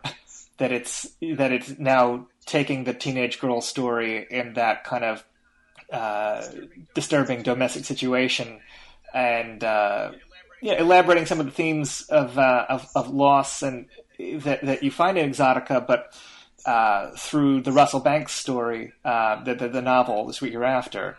Uh, what was your first impression of this film when you saw it? I was my my expression of it was just I mean honestly it was um, pure joy in a sense not that's not commenting on the film experience but for me I was so uh, astounded by Exotica's achievement that when I view that like to see um, his themes presented in a much more accessible way, but without like, but without like sacrificing any of the emotional like depths that he plumbed in Exotica was like, uh, just made me just, uh, uh, incredibly happy because it got the sense of like, yes, finally a general, a general audiences will get a chance to see like, um, uh, uh, like what Egoyan stuff is all about without having like any of the, the luridness like turn people away. Well, it's funny because that's true in that you know, One Ticket for the Sweet Hereafter, a story about families dealing with tragedy, is a lot different than One Ticket for Exotica, you know, which has a stripper on the poster and That's right. sounds like you know sounds like you're going to uh, an erotic film. I would say though that I mean the. Uh, the, the, there's more disturbing sexuality to the Sweet Hereafter than there is to Exotica, um, and I think that that kind of confounded people at the time that weren't prepared for the uh, the way incest is depicted. Um, It's, hmm. I think, I think that, and you- and you know the scene I'm talking about, which Right. is is a deliberately romantic, exaggerated way to depict it, It- to the point where I think the first time I watched it, I thought to myself, "Wait, I thought that was the dad. Maybe I misunderstood." Right. Because the way he's first introduced, he could just be an older guy that she's dating. You know, he's got long hair. She's playing some, you know, uh, folk rock, and it could just be. But then she refers to him as dad. And like, oh, okay, so that's that's the relationship. But then when they have this kind of like candlelit interlude in a barn, and it's it's done in a very lush kind of way. I know the intellectual reasons behind why he does that, but I think that that's a curveball that people really weren't prepared for when the film came out. Would you agree with that? Um. Uh. Yeah. It's definitely some element that is is it to me. It's kind of like um. It kind of like runs counter to what a lot of, of the Sweet Hereafter is is trying to do. To to I, I wouldn't go so far as to say it's gratuitous, but it is. I wouldn't either. I wouldn't either. but it isn't but it is an element that it is an element that doesn't quite flow with everything together the same way all the pieces I find in Exotica all work together like no matter how disparate their their origin point would be um uh like and although like I think I think it as a showcase for the the amazing uh, uh, characterization that Sarah Polley's character brings out, you know. And by like at a climactic scene near the end, you can see there's a very deliberate. Their actions are informed by a lot of these conflicting feelings that she brought about by being in this, having this unusual relation and uh, relationship with her father.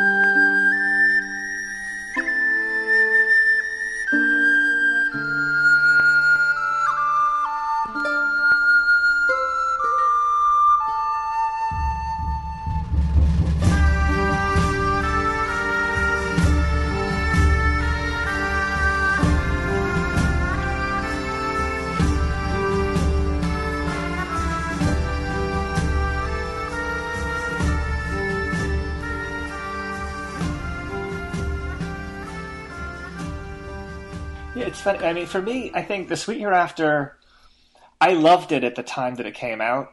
And having lived with it for how many years has it been now? That was what, 97, 98? So it's been, you know, I've had, I, I think now looking back at the body of work, I find this to be where uh, I, I still really like it, but I think that, I think that for me, the great years end with Exotica and everything else that follows, there's not an uninteresting film among them. But I don't, I don't, I don't appreciate them in quite the same way, with maybe one exception.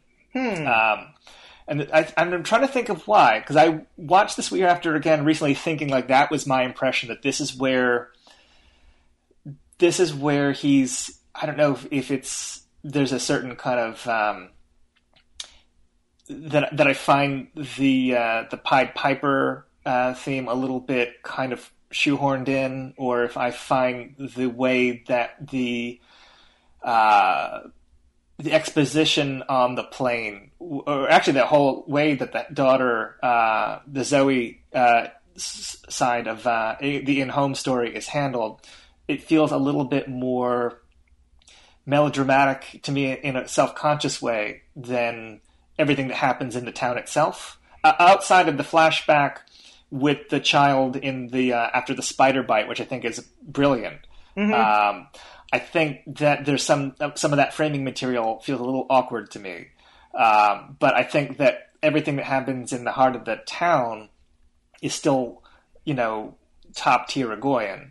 Mm-hmm. Um, so it's it's not a film that I think um, is not a good film. Like I think it is a good film, but I think that this is where I have maybe more uh, more of a qualified praise for it than everything before it. Whereas uh, you know, I think that next of kin through Exotica, I don't think there's any that I wouldn't rate very highly. Oh, um, hmm. Like I I rated like I mean I put it as just um uh like just maybe one level like below um, uh, below Exotica.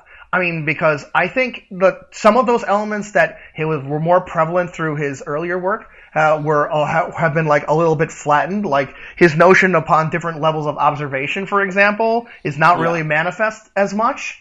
But I found it like in terms of trying to take this story and first and be truthful. I don't know if it was necessarily Egoyan knows or cares about having a general audience in mind, but I have found it like more accessible in, for regardless. And but then also in trying to stay true to Russell Banks's. Uh, I think Russ, he is the author of the um, yeah, the Sweet Hereafter, and and I think like he um, he expanded on some of his uh, on some of his elements in a in a in a really great way. Like it's a, it is his most I think it's his most like um, it may be one of his most expansive visually, for one thing. Like the way he uses the wintry landscape to enhance the isolation of of the people of the town is um and and combines it with how contrasted so interestingly with Ian Holm's character and how he seems to always be in enclosed spaces. Yeah. You know, like like like his biggest conf- his biggest confession is like inside an, an airplane after all, right? And um uh, and then also the way he uses like like Ian Holm as like a kind of a multifaceted adjuster in a way, right? He's trying to make he's trying to make an adjustment, a rectification for people in this town, but obviously for his obviously for his own reasons. And and it also explores and also explores in a social component that Exotica was also trafficking in, in the way people in it's sort of a criticism, the way people assign the value on their an emotional value, a cathartic value to money, to property. Oh, yeah.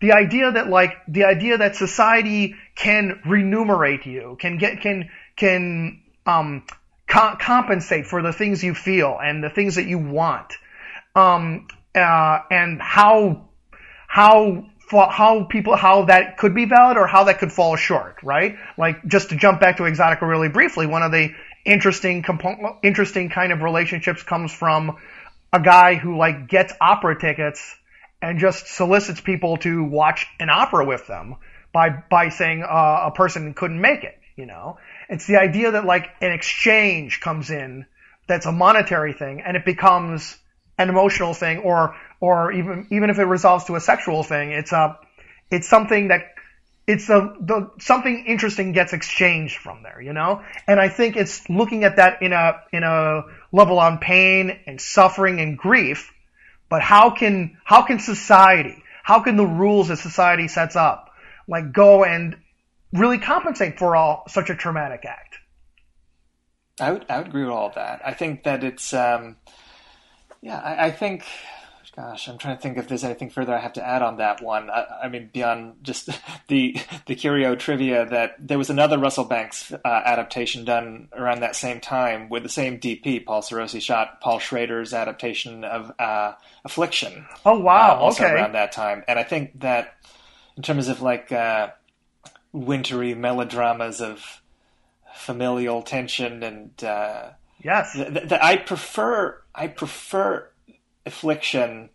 Uh, but I, I, I do, I, you know, I mean, The Sweet Hereafter, I, I think it's an interesting film, and it's funny to me that that's the one that is one of the most widely seen because it doesn't feel, if it, well, it, I don't know. In a way, it it points towards something like Ararat, but it feels like very different animal to me than the earlier films, but um, mm-hmm. yeah, like he's right. His, his, some of his some of his concerns were have, did like fall did like sort of fall by the wayside. Like apart from the incestuous angle, for example, the idea of like weird uh, like of weird experiences are made like emphatic is not that prevalent in, in Sweet Hereafter that much. Well, and, it's it's uh, it's also the, the this is not a word I think we've used yet, but denial is a is a big theme in Egoyan, uh, and the way that the characters are dealing with grief in the Sweet Hereafter, uh, there's a certain element of denial that they want to believe, you know, that it wasn't an accident, that someone has to someone has to pay monetarily for it. Like there's there's people convincing themselves of something, right? Uh, you know, re- kind of rechanneling their grief, and they're being manipulated to rechannel their grief by an outsider. Um, mm-hmm. Just in terms of Egoyan's own filmmaking career, this is also where the uh, the cachet that Exotica got him. Uh, Ian Holm, uh, the first uh, big actor from outside his troupe to join the ranks, and it's funny because the, the um, you have a lot of uh, instances of this going forward where he brings in big actors. They're almost always don't want to say always, but a lot of them are like European uh, act, male actors, not always the um, Hollywood stars. Although he does have one or two of those coming up. But um, you know, the next film would be Bob Hoskins, and then he had worked with John Hurt in the um, uh, Krapp's Last Tape, and he brings in Charles Aznavour uh, for uh, Ararat.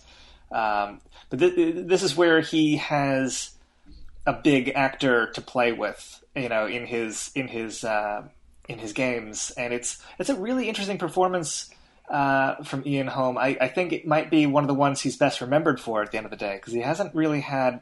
I, I, think of him more as a. Uh, I, I, know he's been in movies for a long time, but he might have just more of a uh, uh, career in television and stage than, mm-hmm. uh, than, than an A-list movie star. Although I think he got an Oscar nomination for The Sweet After*, I don't know that it led to more high profile parts in too many big American films. Mm-hmm. Uh, I mean, how do you how do you like his performance, and how do you think it fits for you with um, uh, Egoyan's uh, regular crew?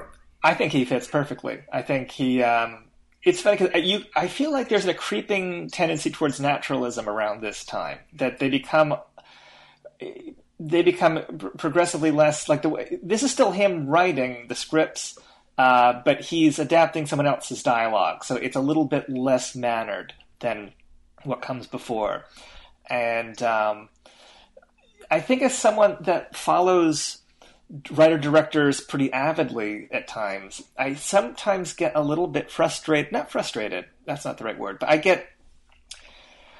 I miss. I miss it when writer directors stop self generating the material, and maybe they run out of things that they need to say. Um, you know, there's always the risk of becoming self parody, uh, and you, we could probably name directors that fall into that trap. But the, uh, you know, this is where he starts adapting outside novels. Felicia's Journey, the next film, is also uh, it, it's even further out. It's taking the whole story over to uh, to Ireland and the UK, um, and then you have things coming up later like uh, Chloe or Devil's Knot or uh, Remember that are that are outside writers.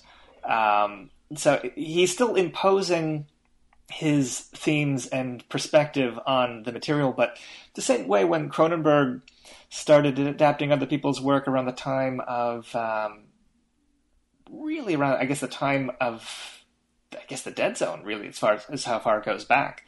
Um, but even someone like Spike Lee, like it's always more interesting to me when Spike Lee's directing one of his scripts, however madcap they can get, than when he's playing within the rules of someone else's screenplay. Same with Soderbergh. Um, you know, there's there's something I miss a little bit when they become strictly uh, directors of other people's material. Right, like um, uh, right. I mean, I guess you uh, uh you have to follow whichever muse that uh, like is calling to you at a certain time, and um, uh, I could only hope that like Egoyan's um, After Hours is um, on the horizon, or his, or even or even his Schizopolis. Um, yeah. like after all, like, uh, wasn't, uh, didn't like Scorsese spend his own like, uh, 40 days and nights in the wilderness just trying to get the, uh, um, the, uh, Last Temptation of Christ off the ground, right? And like, like you can't get more of an adaptation than that, I guess. And, um, uh, and then it turns out that like he did After Hours and that revitalized his, that helped revitalize his career. Yeah, well, After Hours though is not the thing with Scorsese. Is Scorsese never he did not generate that material. He was a last minute replacement for Tim Burton.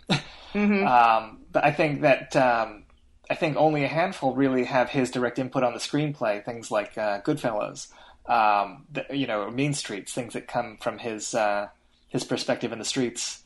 Mm-hmm. Uh, I don't know. It's it's funny with someone like Egoyan just because I know that he was concerned about falling into the trap of repeating himself also, which is why things like Felicia's Journey or later Chloe make sense on paper. Mm-hmm. Um, Felicia's Journey is, to my mind, quite a departure, um, and not just because Arsinée Khanjian aside, it has none of the familiar faces in the cast that you associate with uh, an Atom Egoyan film. Mm-hmm. Um, but it's another one dominated by a, a, new guest star, uh, Bob Hoskins in this case. Right. Um, what's your what's your feeling about this one? Because I know that this one is kind of where he starts losing some people mm-hmm. um, because it, it is kind of not what they were expecting. I remember seeing it opening night at I want to say midnight. Um, I saw it. In, it was 1999. It opened the same day as I want to say it opened the same day as Kevin Smith's Dogma, but maybe my memory is funny hmm. on that. We went to go see Dogma looking for protesters uh, in the theater that afternoon, and then and then at the Angelika in New York uh, that night for Felicia's Journey. Um, okay, but so what was your first reaction to Felicia's Journey? Um, yeah, my first reaction of Felicia's was um, was admittedly like a little bit of a disappointment because I kind of felt like the material was uh, like very it, it didn't resonate in so many different ways the way his previous two had. Like like like I find like Sweet Hereafter and Exotica like just have like reveal endless things the more I see them you know and and and Felicia's seemed to be a, a lot more of a straightforward in the kind of ideas that it was presenting um and like and there was um it didn't have the level of where like details were getting revealed throughout the way that uh, the way that I find um, uh, the last two movies were like so refreshing. It's like basically as events happen, you're made you're made aware of them, and uh, and his the treatment of like the main character and and his his mother in that footage was um, weird, but not in a way, not in a way where the weirdness connected with with the character. At least to me. Yeah, I think that the the uh, like the saturated colors of those kind of flashback sequences. I think it's useful to uh, to call out how subjective they are in a way, like visually, but it also it's like a very unpleasant look to me aesthetically that I associate very much with like a certain kind of like '90s independent film. oh, okay. But the uh, it, I actually kind of do like Felicia's Journey uh, for what it is. It's it's definitely a film I think it reminds me more of like Claude Chabrol or like like films that are like meditations on the thriller than actual thrillers. mm-hmm. um, that I think to sell it as a uh, a variant of Psycho with Bob Hoskins only is going to disappoint anyone that goes to it with that kind of expectation. Um, and I actually think that it might, I don't know, the, the, way the way that his themes are injected back into this one, it actually feels more Egoyan than uh, Sweet Hereafter does on some level in terms of just the the, the way certain themes are explored, the, the way you know loss and memory and ritual and video kind of swim together. Mm-hmm. That it's uh, it, it, but it, but grafted onto some, clearly someone else's story and uh, the locations. It, it's also, again, another story of culture clash, although it's not. It doesn't seem to be like the, at the center of the story, but if you go back to it, you're watching the you know the um, the Ireland uh, versus the UK, like that kind of tension, because um, it's often at times like you know Armenia, you know, seems to be at the the heart of the of the tensions, or like a, or like a Middle Eastern kind of tension. This is a uh, this is something that comes from the novel, but it it ties into his uh, larger sociopolitical concerns that kind of get further uh, examined in the next film, Ararat, which is self-generated material. But uh, I think, and I don't know if you knew that the uh, those videos of the girls in the car, like those became used in some kind of uh, installation work that he did. Um, something to do with Hitchcock. I'm, I'm drawing a blank on the name of it, but they were actually repurposed for something uh, a project outside of Felicia's Journey. Oh, uh, oh, interesting. I didn't know that. Hmm. Yeah, I, I, only knew that. I only learned that recently. But um, yeah, like like for what? Let me just to give me like uh, my my feeling on on this the Hoskins character is that like ironically the thing that like maybe dooms him a little to me is that he's too effective at playing a, a brutish killer. Like kind of it becomes less of a thriller because he's so um he's so menacing that you just that I almost feel like I'm I'm in a Michael Haneke kind of film that like effectively that like the girl is doomed and there's and there's pretty and there's no way out and I'm just watching like a, like a cat play with a wounded mouse. Uh, that was a feeling I had during it. Well, that's interesting that you bring up Haneke because it, again, like Funny Games, it has like this disruptive, self-reflexive moment when he brings the. Uh, the the uh, the drugged beverage yeah. up the stairs in a way that deliberately evokes uh, suspicion. Uh, it mm-hmm. echoes that famous shot with uh, Cary Grant from that film. Right. Uh, he he turns and makes an expression to the camera. Yes. Um, yes. In a way that um, you know it breaks it breaks the fourth wall just as much as the the killers being able to rewind the film in funny games. That's right. That's right. And and and that's my that's actually my least favorite thing of Felicia's journey on there because because uh, Hoskins gives an expression to his face that shows, oh my god, this guy is a horrible, brutal killer. But I know that through the movie. So See, to I, me, I, I, I, don't get that impression from. I get the fact that it's a very overt wink, like yes, you are watching a thriller. oh, okay. No, I was I I the way I came across it was just that like it was a level where like Egoyan up to that point from all the films I had seen.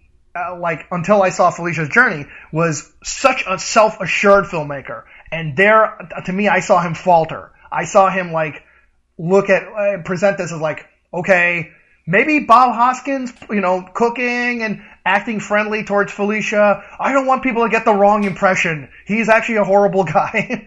and to which like it's like no, he lost. To me, it was like he lost faith in his own material at that moment. Yeah, I guess. I, I mean, I can see that reading of it. I, I think that there's something about how slack the pacing is for that film that is very unthriller like. That it's kind of caught up in this new location, and in a way, um, you could draw comparisons. I think some probably have to, um, like when Antonioni left Italy to do Blow Up in England, uh, for hmm. example, uh, or even Cronenberg going there for Spider. Um, you have a sense of like someone so rooted in, you know, Egoyan is so rooted in Toronto that having new uh, vistas to explore, I think there's a certain um, just way of photographing that location that I think he might be kind of caught up in just the atmosphere of of the surroundings a little bit. And it's also the first time he's working with a budget that big, so something like the uh, the house that Hoskins live in lives in is a is a soundstage, and it's so designed. Um, and and so un- see the thing is with that film is like there's so much that is overtly unrealistic about it. Um, I mean, this is somebody that like is such a creature of the past that he's listening to old 1950s recordings and watching old, uh, you know, 1960s cooking shows ritualistically. Um, and yet he's sophisticated enough to have hidden cameras and have all this kind of technology. Mm-hmm. Um, but is that you know, is that meant to be treated as realistic, or is it, or, or is any of it meant to be kind of received as his fantasy? I mean, we never even see him hurt anybody outside of like threaten the girls. I mean, could he even not be a killer? I mean, could he just be in denial? It's ambiguous. You don't really see him perpetrate any real violence until he gets to drugging Felicia. Mm-hmm. Um, I, so it, yeah, on, I, on, the, on, the, on the level of just a thriller, it almost feels like it's it's someone trying out thriller clothes or something like like it, it, it, feels like I mean he doesn't really make a film that feels satisfying as a genre movie until later. Um, this just feels like I don't know. I mean, what what themes is he really trying to tackle? I mean, it's I, I think you have to either approach it just as an intellectual exercise or you won't get anything out of it because mm-hmm. I think as a thriller it just is too inert uh, for most of it. Right, right. That's I mean, like I I you raised a really really great issue with the idea of like um uh, that it's that it's ex- that it's exploring the idea of the of, of the thriller and um it also and how much how much of it are you expected to like buy as an audience member and honestly i kind of think if there's one thing that you can like um uh, uh, one way that dooms the movie or knocks it down a peg it's hoskins not because of his acting. I think his acting is just tremendous. It's just, it's not enough to me to overwhelm the fact that he has a, he has a, a, a big brutish presence that he gives off through his very form, you know. It, yeah. it, it makes me think like, boy, you know, if he was the, if he was Norman Bates in Psycho, that movie would never ever work because you need to have somebody who inherently comes across that like you couldn't possibly be a threat. Yeah, well, and actually, it's funny because in a way, it points towards what I think maybe the most problematic area uh, of the captive is is that the um, the pedophile villain in that film is is so uh, I guess clearly delineated as a villain, and the Bob Hoskins character, I mean, is kind of in a long line of like kind of like effete English killers. I mean, going back to things like Peeping Tom, that uh, or you know, or certainly with with the mother complex of someone like Norman Bates, you know that I don't know if it feels too stock.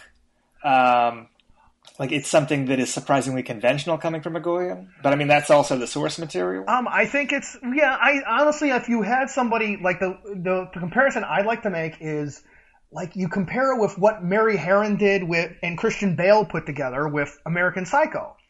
I yeah. mean, because his and that's a similar situation where you as an audience member don't know exactly what happened. It might be it might be that something it that these horrible events had come about, or they were all in his head. But Christian Bale is able to deliver on both sides of that equation.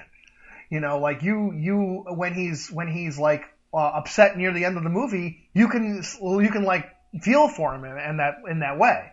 And I mean, and Hoskins, I mean, I can't, the guy from Long Good Friday could could he be like uh, an effete guy who calls his actions into question? Like, I don't think um, uh, was able to surpass that kind of a task, honestly. Yeah, and, and that's a totally valid complaint with it. I think that when I look back at what I like about Felicia's journey, I think it establishes a time and place in a really beautiful way. Um, what happens within that time and place, I guess, is where, where where problems come. But it's it's still an interesting film to me, even if I think that this is where it becomes apparent that um, I don't know if I want to say like he's he's faltering, but it's it becomes maybe it becomes unclear as to where he needs to go, uh, and so where he goes next is Ararat, and Ararat. Have you seen this one, or I know that you said you hadn't had a chance to see it for this show, but had you ever seen it? I unfortunately uh, and regrettably have not because I kind of I kind of find that like it's it's to me it has a particular kind of interest from its from its absence in what I've seen because I I've seen that like Felicia's journey is still a part of like quote unquote old Egoyan to me, and then his films afterwards seem to be of a different tone. So I'm very curious as to like um uh, but I, uh, about the film and and what effect it could have had. But I'm I am un, I'm ignorant about that myself, unfortunately. Well, the thing, all right, so I'll, I'll just go lightly on what Ararat is. So Ararat is exploring the Armenian genocide, uh, but it's it's um, the way it's going about it. So Egoyan, I guess, wanted to hold off on making a film about this until he found his own way in to explore that territory. And the way that he does it is it's about it's about a filmmaker making a kind of Schindler's List style historical war drama uh, about a particular massacre. Um, the director is played by Charles Aznavour, playing a character named uh, Edward Saroyan, which is the same name he has in uh, Shoot the Piano Player, the Truffaut film.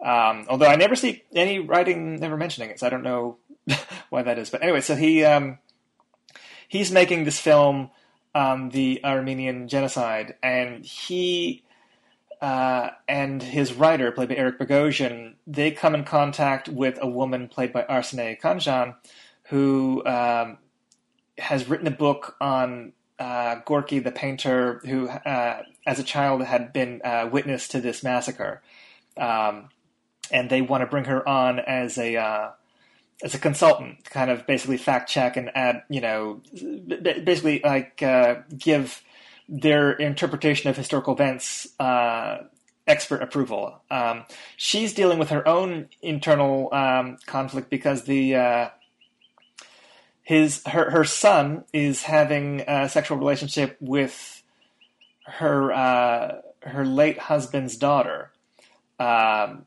and uh, was it late husband? Yeah, well, her her lover. I forget if they were married, but like uh, basically the there's like an incestual kind of relationship here. Although they're not, you know, the the young lovers are not blood relations.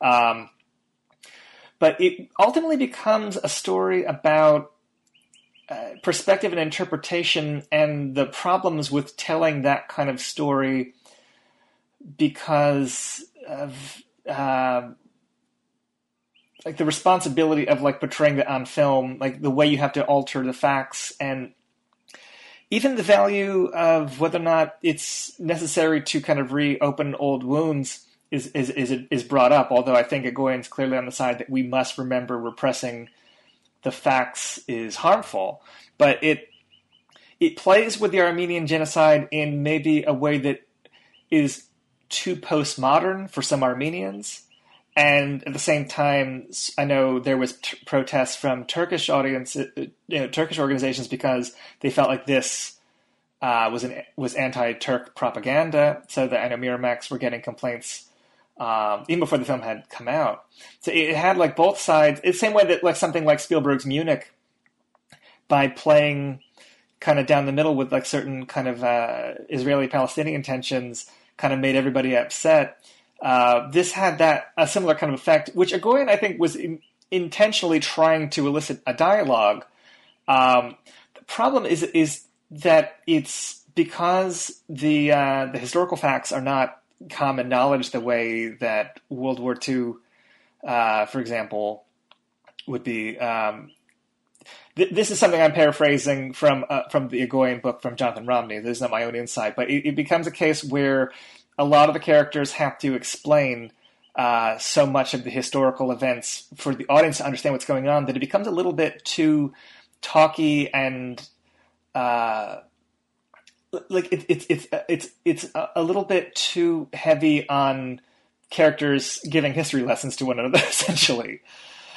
Um, and that that becomes a problem in that it becomes like the ambiguities and the clever coded language of the earlier going kind of gives way to um, to an earnest kind of righteous political kind of dialogue that it becomes it, it's still kind of really um, it, it's a very complex structure, and I'm only kind of like I, I'm only kind of skimming the surface of the design of it because I don't. I mean, it's I don't know how useful it is to describe it all in, in detail, but um, it's clearly a very personal film. It's dealing with a subject. It's, but I mean, it's kind of as it's in a way it is like his Schindler's List.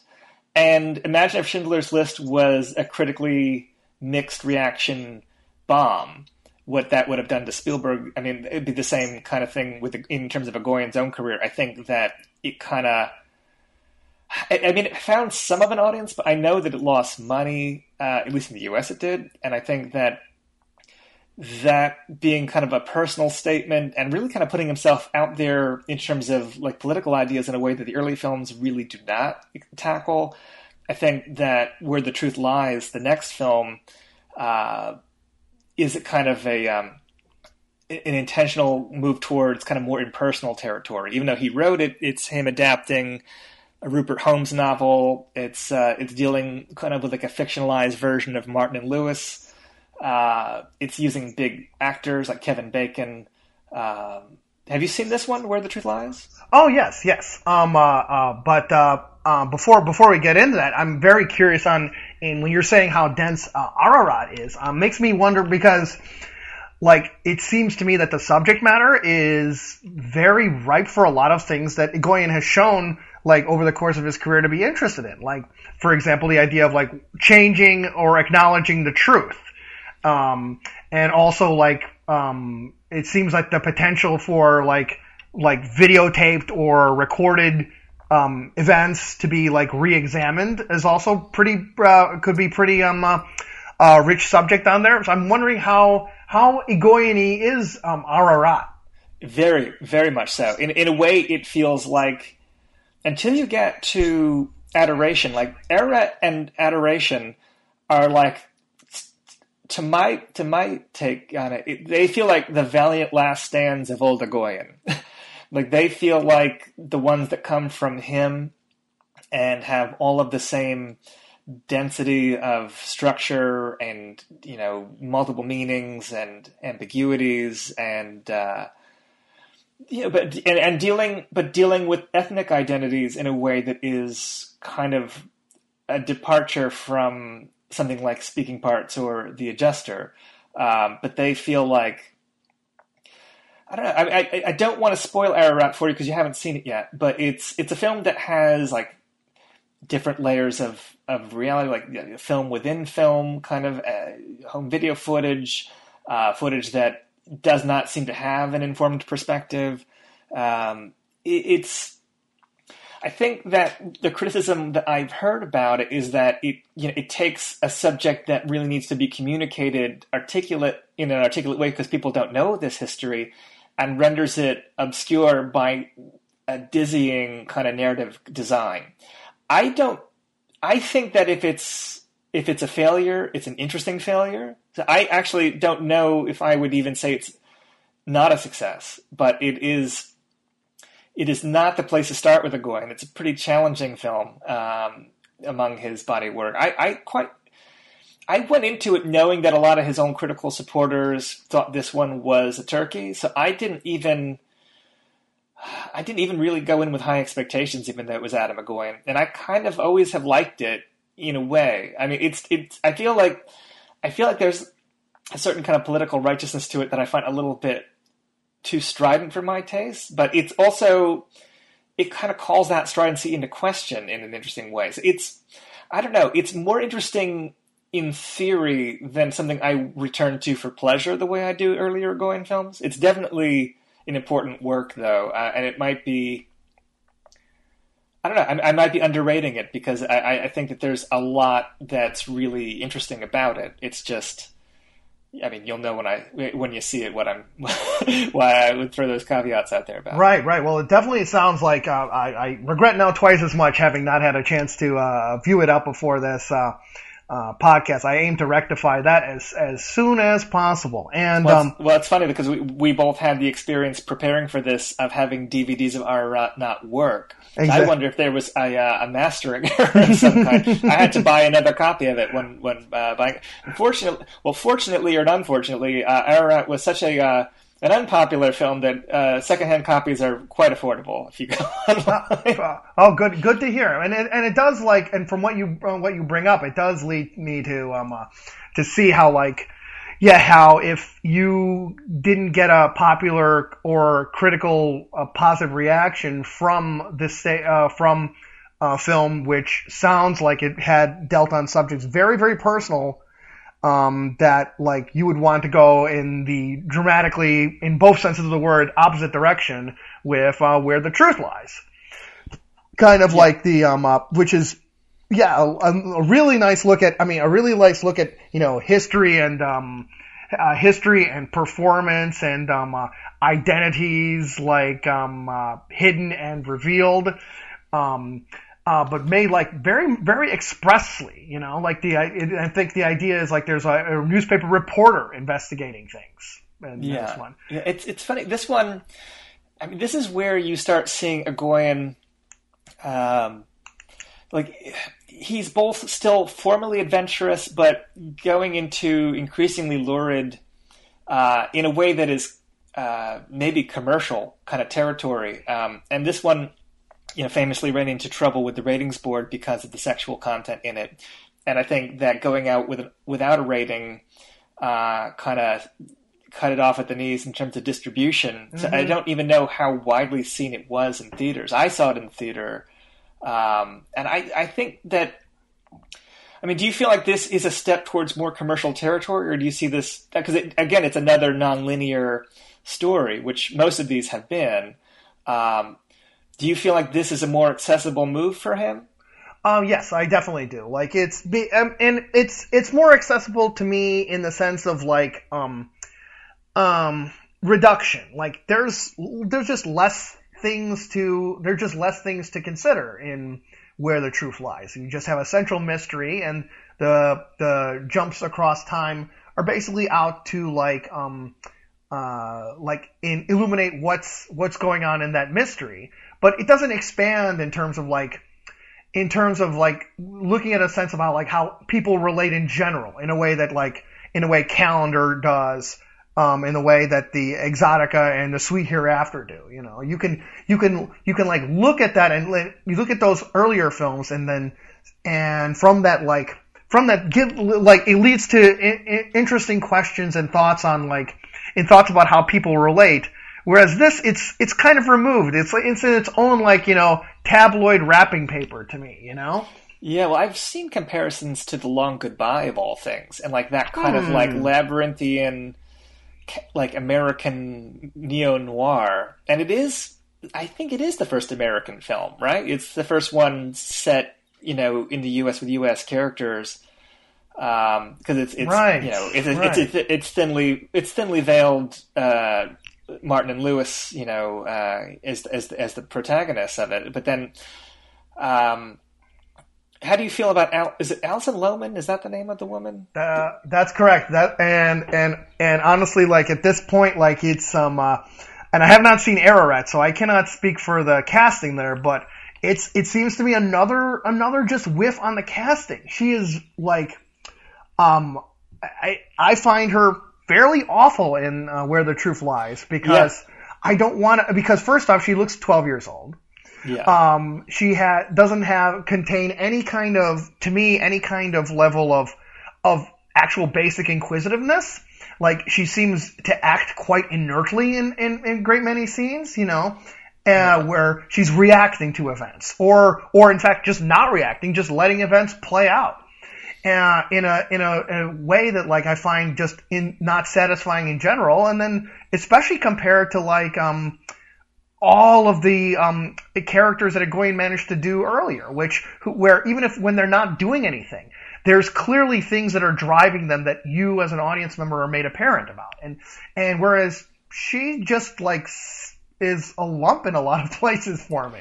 Yeah, well, it's funny because she's if if if I'm thinking of the right, she's the one that appeared in several big pro, high profile films. She did like the uh, Matchstick Men with Ridley Scott, where her ambiguous age is a lot more uh, used to it an advantage with that story. But then she did this, and she did the, uh, Sam Raimi Drag Me to Hell, and she disappeared. Like I think she stopped working like right around then. I, I I don't I don't know what the story is there. I never really looked up and investigated why she stopped acting, but maybe uh, maybe the kind of chilly reception she got for something like Where the Truth Lies played a part in it. I don't know. Well, But, he, um, her personality fits Drag Me to Hell quite a bit better, but she is really beset upon by events in that one.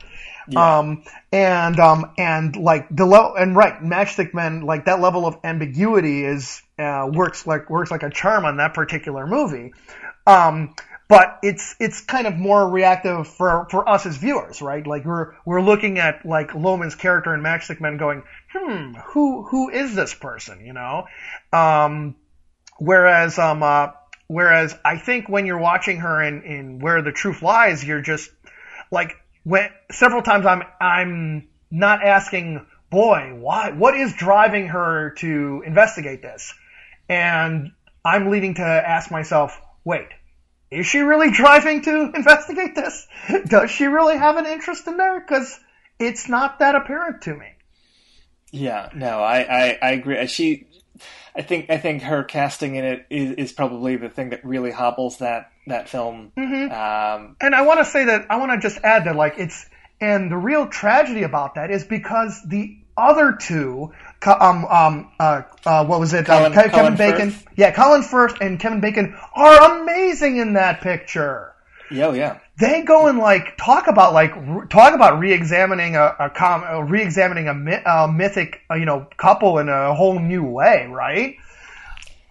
yeah. Well, that it's funny because these films that deal with the more lurid subject matter, the more commercial, quote unquote, thriller kind of stories. Um, this one and Chloe, um, they deal with homosexuality in a way that is. I can see both sides of it. Like I can see how it's it's it's it's positive and or it's um especially with Chloe I can I can also see the the side of it that like treats it as a, a threat that is a serious problem in both stories but that also speaks to the uh, the, the, the the other characters I guess and their relationship to it but um, the way I know that the homosexual themes in in the sexual content in Where the Truth Lies I, I feel like that's it, it's it's asserted that that's why it got the X rating or the NC-17 rating was because of the uh, the fact that it be uh, gay sex in the film. Um, I don't know if it's. I mean, and that's what they. And actually, is the focus of uh, part of um, this film is not yet rated. Uh, Where the Truth Lies is discussed at length in that because of the rating and what Egoyan feels was the reasoning behind that uh, that decision. Oh, interesting. I've yet I've yet to see that uh, Kirby Dick film, right? Kirby Dick directed that one. yeah, yeah. It, it's I don't know. I mean, where the truth lies, it's it's an easy film to kind of pass over in his body of work now that it's you know there's some kind of remove from it. I don't know if I've ever met a really big fan of it. Um, if it's again like I guess this probably falls under the category of interesting failure, but it's there's a lot going on in it. There's definitely pleasures to be had if you're into Egoyan. I think the way that he lingers on the televisual images in the opening credits feels the most like a Egoyan to me.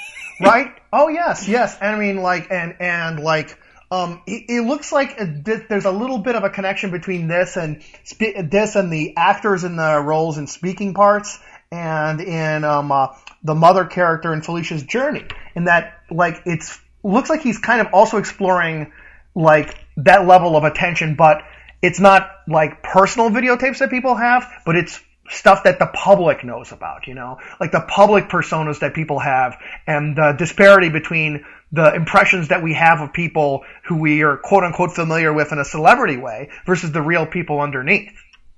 Yeah, and actually, uh, we I, I'm not really prepared to speak uh, at length on on Krapp's last tape, the uh, the Beckett adaptation he did with John Hurt. I have seen it, but it's it's not one I really have prepared notes on or anything. But it's it, it deals with um, with with a with a guy that like records his diaries on reel to reel cassette uh, player, and um, it's it's well that that play is about a guy uh, going back to an old recording from hit, that he did in his 30s, uh, reflecting back on an earlier experience, uh, kind of ruefully from his from his uh, coming of age years, and it's um, it's commenting on memory and technology in a way that I think was real.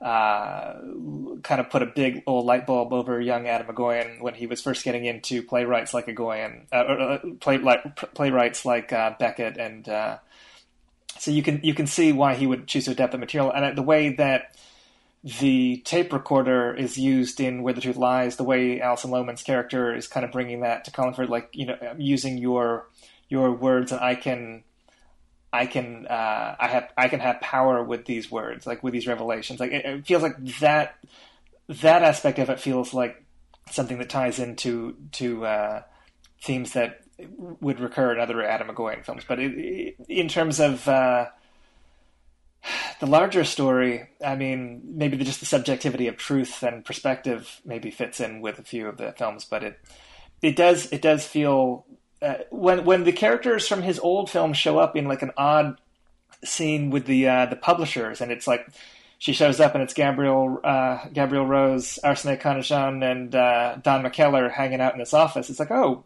there's like an Atom Egoyan film going on in here. Meanwhile, there's like some other thriller with Kevin Bacon and uh, Colin Firth that we right. have to go back to. Right, right, right. It's a it's, right. That's a, that was a fun that is a fun cameo moment for for Egoyan fans. Like, oh, they brought them all, they got them all along to be in the film with them. That's that's super cool.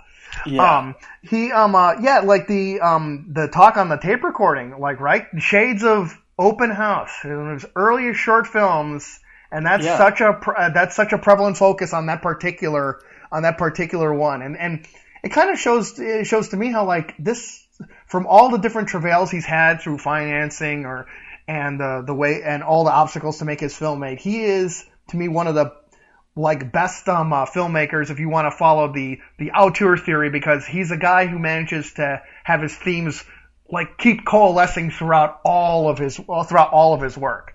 Yeah. I mean, Open House. Yeah. Just I'm sorry, just want to add really quick that like that there's a, a particular sequence in in Open House that is echoed in the ending of, of Felicia's journey in a in, in a very very um, notable way, and for for pretty much I think effectively the same reasons. Yeah, I was going to say um, before I forget the uh, the tape recorder is also figures in uh, uh, Howard in particular. The uh, the early short film uh, deals with a guy getting fired via tape recorder. right, right. Now, now, make now all this talk on tape recorders makes me want to uh, try uh, going with uh, Klute and see, make a comparison that way. That I that would be an interesting one. The um, the next film he did kind of so if, if where the truth lies, I, I don't know if, if, it's kind of callous to say like a, maybe an unsuccessful attempt to sell out, but it's definitely like a, a film that kind of feels like a, an overt gesture towards the mainstream after Ararat. Uh, the next few things he does are very much personal projects again. So first thing I think he does is the one feature length item that I really wanted to see, but it isn't available is Citadel.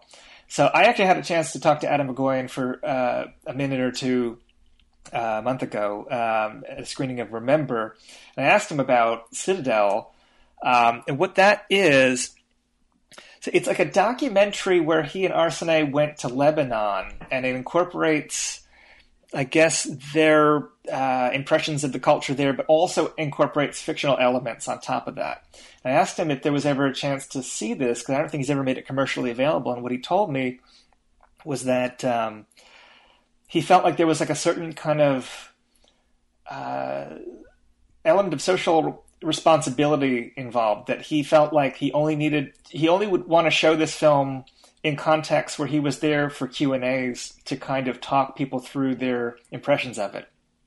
You can actually find one of these talks on YouTube, broken up into four chapters. But it's, I guess he, he had concerns about, you know, it being politically irresponsible to put it out without proper context. But I, I know Jonathan Rosenbaum is a really big fan of it and thinks it's the best film maybe since Calendar. Um, so I'm very curious to see it.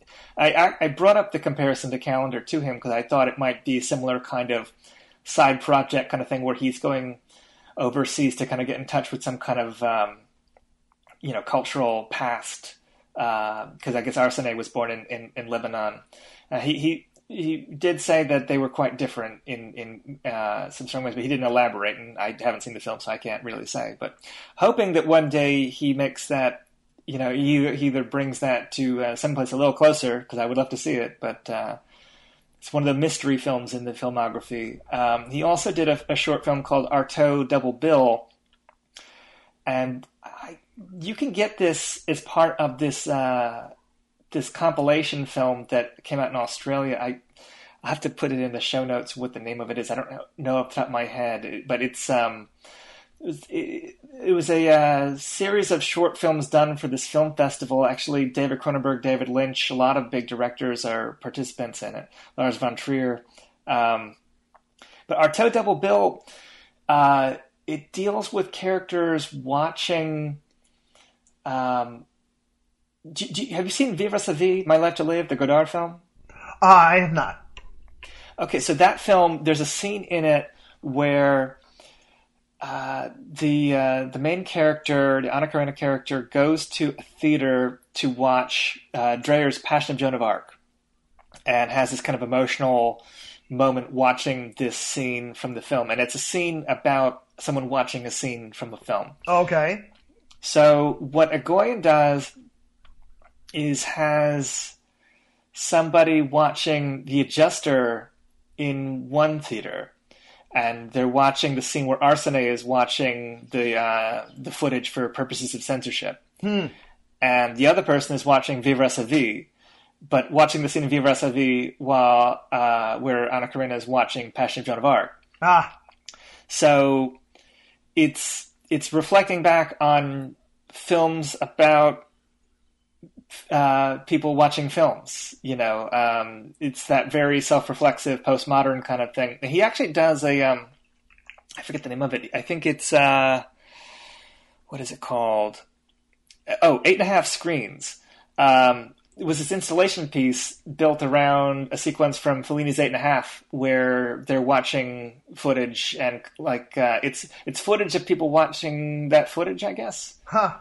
It, so it th- th- there's a certain kind of imagery he's attracted to, uh, just film within film, or the idea of people watching spectators, watching spectators, like that Hall of Mirrors kind of thing. Mm-hmm. Um, that I don't think Artaud Double Bill is online anywhere, but uh, the uh, there's footage from eight and a half screens on YouTube.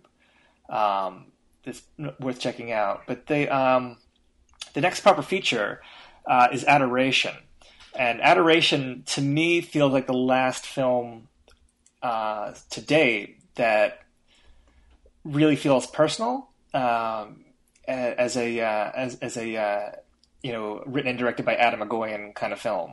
Um, there's other films he wrote after this, but they they feel like there's commercial considerations taken into account. This feels like a small scale character drama, really kind of emotional in some places, like very eerie in other places. Have you seen this one? Oh yes, um, uh, yeah, I and, and I agree. It is um, uh, it is uh, from the films I was able to see post uh, Exotica, like very much a return to form from him, like his his uh, concerns um, on on on technology and um, and uh, and and intimacy and the people the way like people's feelings can get displaced from uh, and rearranged in terms of on these configurations in all sorts of weird ways. It just uh, remanifested itself.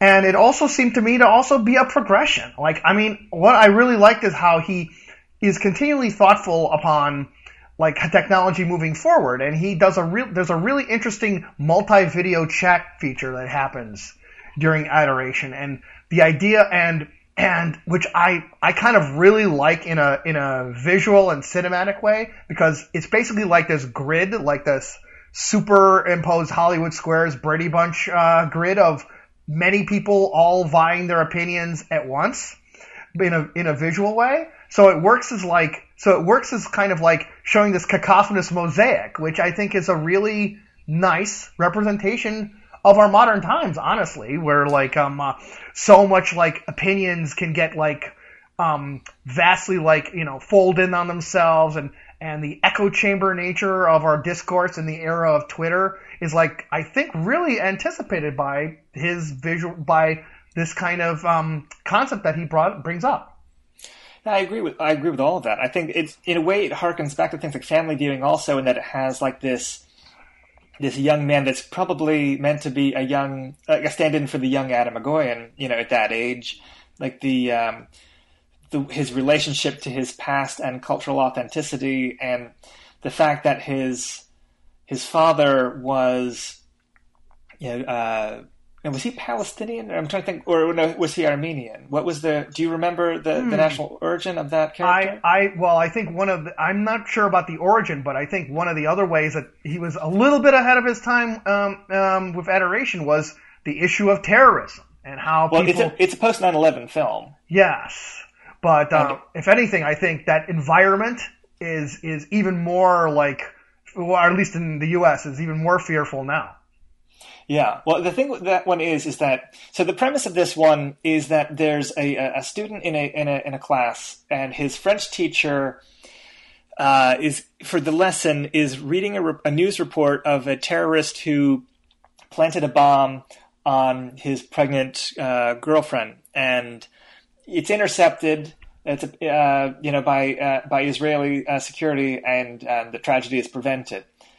What the uh, the boy then does is writes a uh, he interprets this and writes an essay from the perspective of the son of that terrorist, saying that this was his father, and she reads this and encourages him to present it to the class as a fact rather than as a fiction. He is playing this role, and what they're each getting out of this playing is different and part of the drama. Like why why is she encouraging him to do this? What what is she hoping to confront? Is he just is she trying trying to cause trouble in the community in this kind of small town where there's you know prejudice against Arabs, or is it a uh, you know is it is it something deeper? With Egoyan, it's usually something a little bit more complicated, but it's playing with kind of uh, you know xenophobia in a way that is uh, interesting, and but but tying back into uh, you know the way technology is brought into this whole affair and uh, loss and ritual. It's it's an interesting film, and it each time I go back to it, it, it kind of rises higher in the ranks for me that this might feel more like one of his masterpieces. Um, and maybe the only film since Exotica that I have that feeling with. Um, it, it, it, was a, it, but it was completely out of step with the fashions of the marketplace when it came out. It was, I think, maybe the biggest commercial uh, misfire uh, since before Exotica. Um, and I think that how I read it is that his reaction to the uh, reception of Adoration, I think, informs all the the future work. I think he leaves the experimenting to short films or installations or whatever, but the the feature films are commercially minded. I think he no longer trusts that the audience he made films like The Adjuster or Speaking Parts or Exotica 4 uh, exists. I don't think he, uh, and I could I could be wrong. I mean, I don't know that he's literally said that, but that's the impression I get. Uh, that that would be um, an incredible shame. Adoration is criminally under underseen, and I mean, and it and it reaches like it reaches to heights that that that approach that approach stuff like Exotica. Um, calendar, the sweet hereafter, like you can at least see that you can at least see that on the horizon, and and I think like it is very much like speaking to themes that are like I think important to uh, like important for people to consider uh, today. Like like the way I mean the way that people like the validity that people give to stories in order to kind of justify their own actions is something that like like I think society is can be really really suspect to. So any film that can like actually give an exploration as to hey what's really truthfully going on in this kind of uh, is definitely worthy of viewing, but it has a really great, a really solid emotional component. Like this, this sense of loss or absence is so courses through this, uh, this film. And like the, and like this look of a, of a, this look of a past and a sense of the kind of things you need to do to reconcile with said past is, uh, I think really prevalently brought about in a way that audiences can not just, you know, appreciate on an intellectual level, but also feel that sensibility in adoration. And, um, and it's also just really, really visually captivating too. Like the way, like that music store contrasted like with the outside is, is just, is a really, uh, shows that like the visual ways of representing the feelings of, of the characters and their actions is very, very, I find very, very strong in adoration. Yeah, I do too. I think that um, there's that scene in the opening uh, of the film where the boy is observing the woman with the violin on the dock. Yes. That uh, the way that it's kind of framed, it, it, it's like the use of landscape. The uh, it, it, recalls things like the adjuster and Sweet Hereafter um, to me, like that. Uh, it's it's with an eye towards really um, striking compositions um, or even the way that when when Arsinée's character shows up at night in the uh, kind of in the paraphernalia, like the uh, the, re- the religious garb, it, it, it's spooky mm-hmm. in a mm-hmm. way that like it, it, it plays it plays up on the xenophobe's fears of like cultural other on your doorstep at night. mm-hmm. Yes, exactly, and like I find like the use of the vi- uh, of the use of like um uh, the violin is so really uh really cool. Like it's a it's an object that like um uh, like that's a case of like where where like it's the where the use of an object to like to understand what it means, the sentimental value of it is something that's given open for an audience to appreciate, and yet is also in contrast with the character as we've like taken to believe he's supposed to act, you know, and also it's it's also a contrast to the cultural things that we are assuming that he would be interested in kind of ironically, it harkens back to um, the kind of uh, Armenian slash Spanish guitar playing that is uh, one of the focuses of Next of Kin.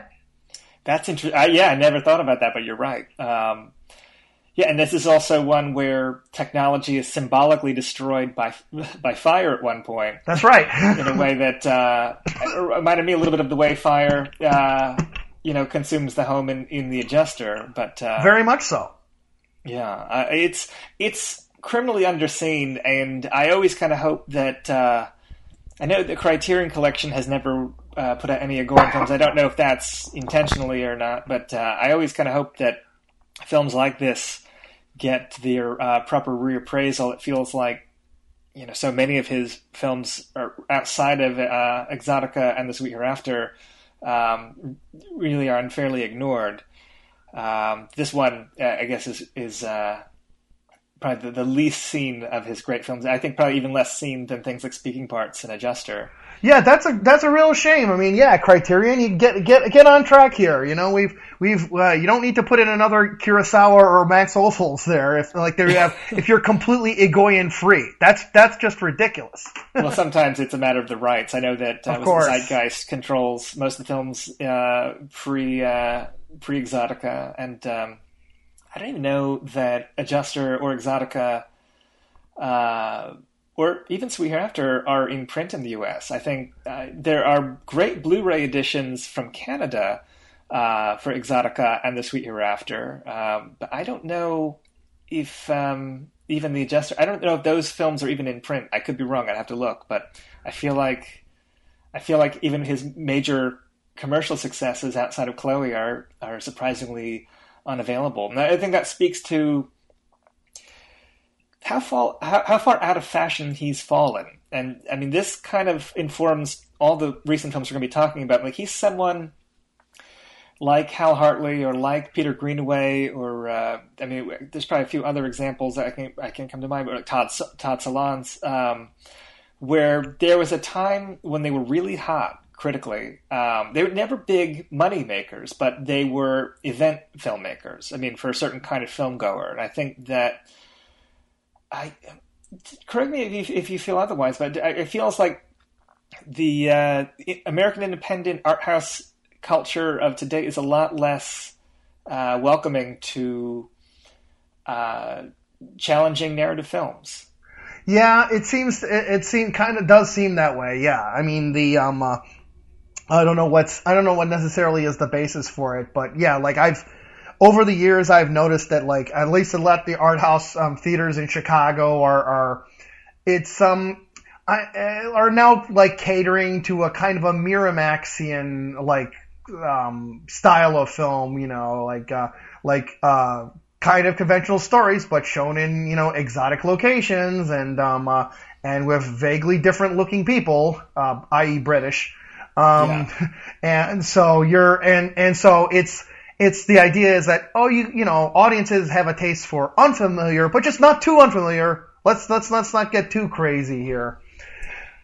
Yeah, I think I think Michael Haneke and Lars von Trier, who both uh, much more severe and pessimistic visionaries, are, are probably the only real exceptions uh, in, in, terms of like finding real distribution for you know difficult works. But um, and then also there's we might be also in have an abundance of riches too because right because like now distribution channels have expanded so much so that like at like any given weekend now there's a potential for right six to eight new films to be available for audiences.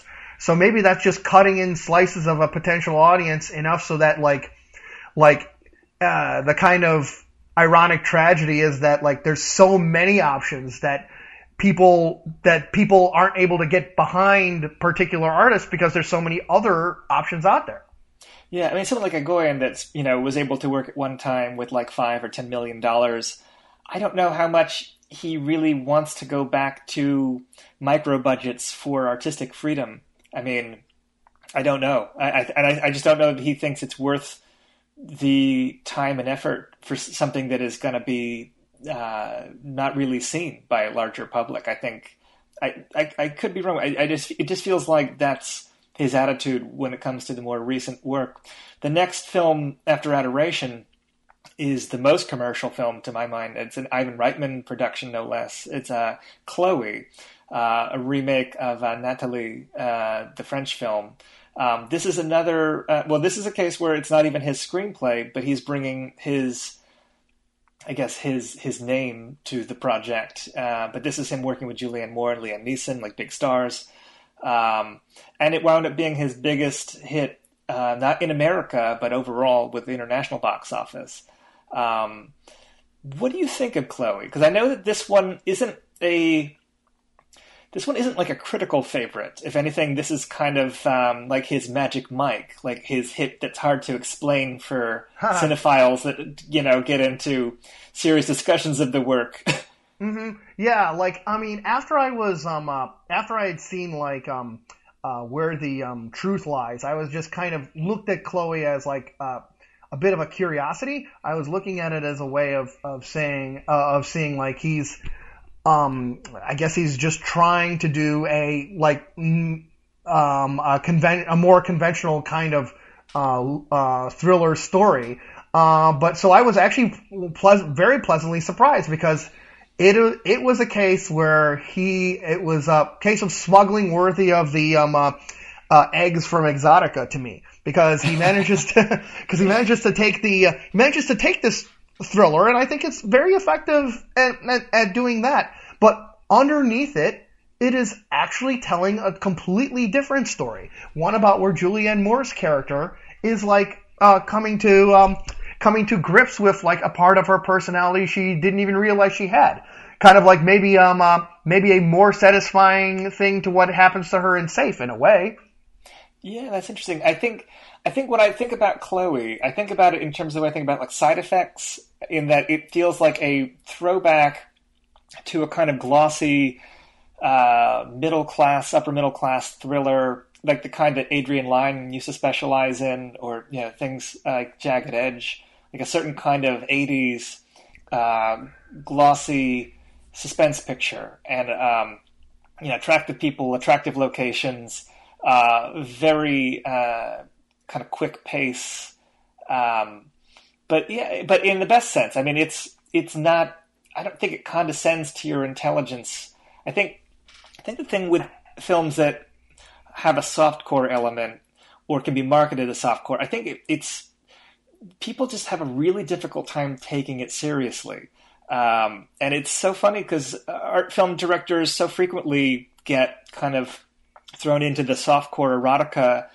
Uh, you know, like that's where, the, you know, if, if, if people aren't funding the art, they have to go for in this direction in a lot of cases. I mean, I'm thinking about not just Egoyan, but I'm thinking of Nicolas Roeg or Ken Russell or Walerian Borowczyk or, uh, you know, a number of direct. I mean, it, it, we we kind of hinted earlier, like the way that like something like Bergman or Rossellini's, you know, art films were sold for their sexual content. But I think that like um, someone like Egoyan, you know, he can he can tackle lurid subject matter, but because he is this, you know, Cannes Prize winning, Oscar nominated kind of artist, people that might not normally take their clothes off might take their clothes off in his film, and the distributors love that kind of thing because that way, you know, it's like you know the, the the notion of sex selling it does sell, but it doesn't sell people that necessarily tell their friends about it. Mm-hmm, so that mm-hmm. Chloe can be a much bigger hit, or Exotica can be a much bigger hit than Sweet Hereafter, but nobody.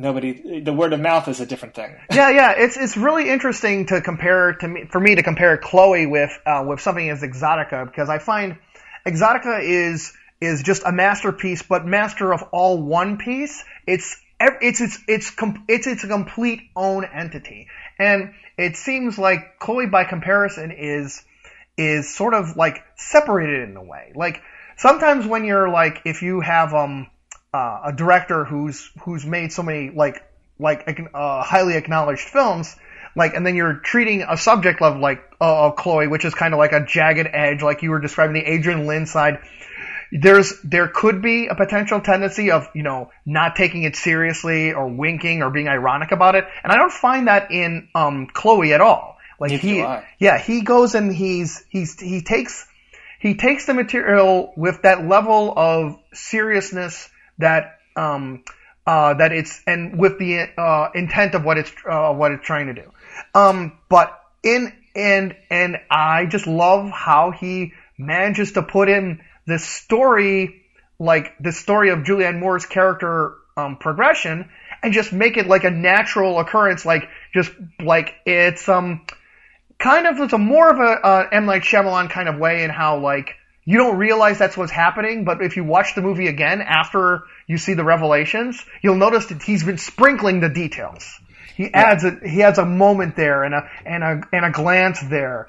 Um, but it was in front of you in plain sight, but you um uh, but you were um so involved in the thriller aspect of the story that maybe you wouldn't have p- picked up on it at first glance. So I yeah. love that level of cinematic subterfuge uh, that he did. Whereas you know Exotica, there's it's all about itself, you know. But this was a this was a great example of uh, cinematic smuggling on his part for me. Yeah, I think you know. I mean, and it's funny because even if you've seen Natalie, it takes it takes liberties with that story. Uh, it makes changes that are much more substantial, uh, I think, than say any changes that Departed makes to Infernal Affairs. You know, for an example of a glossy, mm-hmm. uh, big budget remake of a foreign film of recent years. But right. the um, the thing with Chloe. Um, I find, yeah, I, mean, I think it's definitely in that kind of jagged edge, well, not jagged edge, but like um, uh, play Misty for me, Fatal Attraction kind of story. Mm-hmm, that's uh, right. But um, but from a woman perspective, uh, so it's it. I think. Which, by the I, way, I just have to add, how rare is that, right? To literally, oh, yeah. to literally look at it from look at it from the uh, the female perspective and give and give it like that level of value and authority.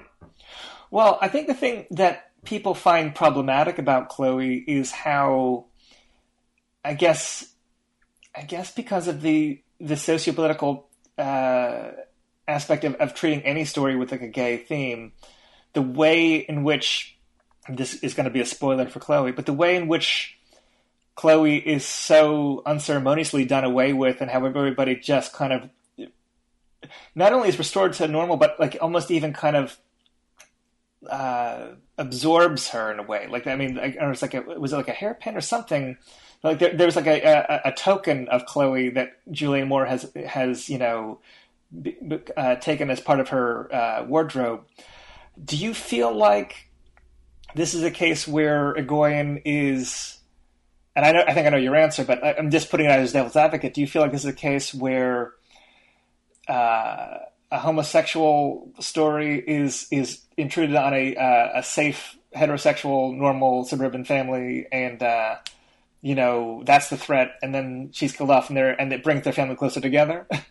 That um uh well quite the mm, I, I, think a bit of a con quite the contrary. It's that like yeah. it's it's that it is um Chloe has had, uh, I think it, Chloe's um, presence has irrevocably changed the the the like the family dynamic, and and in fact, it's kind of meant to be. I I treat I take the ending as just like sort of an ironic commentary on like um uh, on such endings, which right like Fatal Attraction, like you must resume the family unit after the threat has been disposed of. Yeah, but but I, it, it turns out that like that that it puts in the clothing about that, but eh, but it turns out the actual emotional thing, uh, emotional changes have have like um uh, meant that like no no that unit will not and never ever be the same. Yeah, I, I mean, I, I don't know that that ending, the reading of the ending is, is my impression, but I can I can see how it can be read that way, and I've seen reviews that get quite offended by it because uh, they interpret it that way, and I mean that's always the tricky thing about like reading everything through a sociopolitical kind of lens is you know you can you can find yourself getting uh, interpreting things in a way that you find offensive. I, I and I don't know. I mean, if the target audience of Chloe, how it how that audience, which is a more mainstream audience, reads that component of it. I just it's something I find interesting. I mean, I, and I don't know how much it's deliberately meant to be controversial on Egoyan's part because it's not his screenplay. Right. Um, he doesn't. Right. He doesn't explicitly comment on the the the um on those like those societal expectations that we place upon like who how threatening is it that like a relationship turns into a and goes in that particular direction. Like he's not he's not expressly uh, like referencing that, so it's kind of left open in the air. And then if um uh, if you have like a particular issue on the uh, on like how Chloe is treated as a character, you can clearly run with it on on those level. Yeah, I would say just as if you invited a group of uh, non cinephiles over for movie night, Chloe is the one that most plays like a normal movie in terms of like being a pop entertainment film in the whole Egoyan catalog. And I think it's it's it's entertaining without I don't I don't find it to be uh, dumbed down in any noticeable way for a, a more commercial film. I think it's I think it works as an entertainment, but it's it's not one I find as rich as his great films, but I think it's I think it has its own pleasures. Yes, it's um. Uh, I mean, it, it is right. It's it, it, right. It doesn't go as cut as deeply as some of his as, his other films, but I mean, uh, it's it is a pretty solid to very very good example of that type of film. But that's le- I think maybe less of a statement upon like how well Egoyan put it together versus the fairly abysmal low bar such films really have to do their cross. Right. It, will it'll make you squirm less than Basic Instinct. Right. Right. yeah. Um, so I, I noticed we're at the three hour mark. We did take a little break, but we're going to have to start uh, zipping through. I know we have three more here, but uh, I know you haven't seen. I'll just kind of go over because um, you haven't seen the devil, uh, you know, Devil's Knot or the Captive, right? Correct. So Devil's Knot to me feels like the biggest, um, the most disappointing film. I guess it, it, it deals with the uh, the West Memphis Three case, uh, and in a way, kind of harkens back to something like gross misconduct and other true crime melodrama that and it feels the most like something that could have gone straight to cable. Um, it has some big A-list talent in it. It has Colin Firth coming back after Where the Truth Lies. It has Reese Witherspoon, and they're fine in it. I think that it gets a little bit more problematic when dealing with characters that we know really well from the documentaries, like the Paradise Lost films, um, because they feel like movie characters, or even um, in the case of Mark Byers, like a uh, like an SNL parody of that real person. To my mind, um, I think that it also becomes a little bit trickier when you're dealing with the subjectivity of truth issue on a film about a real life case where I think Egoyan believes they're innocent. I think most people believe they're innocent, but you know the way that the film plays, it's a little bit you you see why they might be suspicious of these teenagers, and I know that Damien Echols, for one, was a little bit cautious about even being involved in that film because he felt like it was re-victimizing him in a sense. Um, it's I found it a little bit more uh, tolerable on the second viewing because I thought it was a complete disaster the first time I saw it.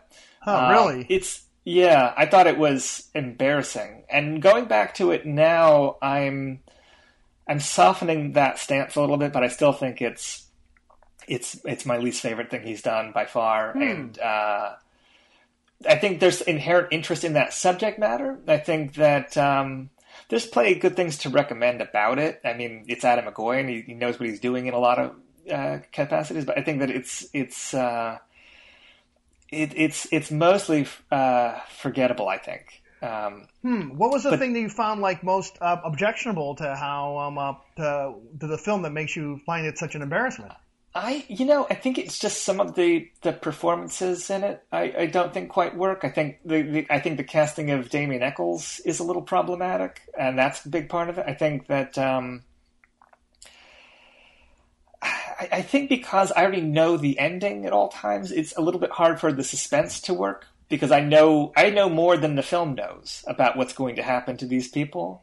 That I feel like that kind of undercuts the experience for me. I just feel like I know this story so well from the real people that a dramatization of it, I feel like even one that has some style, it just doesn't have enough style to it. And I think that the um, the fact that he's kind of anchored to a certain degree of uh, responsibility in terms of uh, illustrating the facts kind of like cuts into his sense of adventure. And I feel like compared to something like Ararat, it is not as narratively bold in playing with uh, true events versus you know subjectivity or mm-hmm. um, you know, and, and, and it's another story of uh, community rocked by loss and tragedy. So it has these superficial resonances with Exotica and The Sweet Hereafter, but I feel like those films are far richer, and I feel like that. I feel like those are an unfortunate comparison, you know, to put Devil's Knot against those kind of uh, achievements. There is actually a shot of a search party at one point where it looks, to my eye, like characters that are dressed a little bit like Elias Koteas and Mia Kirshner's character huh. walk by the frame. That could be my imagination, huh. though. I don't know if that's a deliberate joke. Well, it doesn't seem like the kind of film that would have that kind of wink to it. But um, well, that film like like just harkens back to what you were talking about that short installation he did of films watching films, you know, and like um. Uh, perhaps that like perhaps that kind of level of continu- echoing reflecting upon your own work is um uh, maybe something that's coming across but one of the things i find that like is really cosmically ironic is that um the the, the kind of films that like uh, that would explore the west memphis 3 um, and done in the Egoyan style were actually done by the original trilogy of films by the documentary filmmakers, right?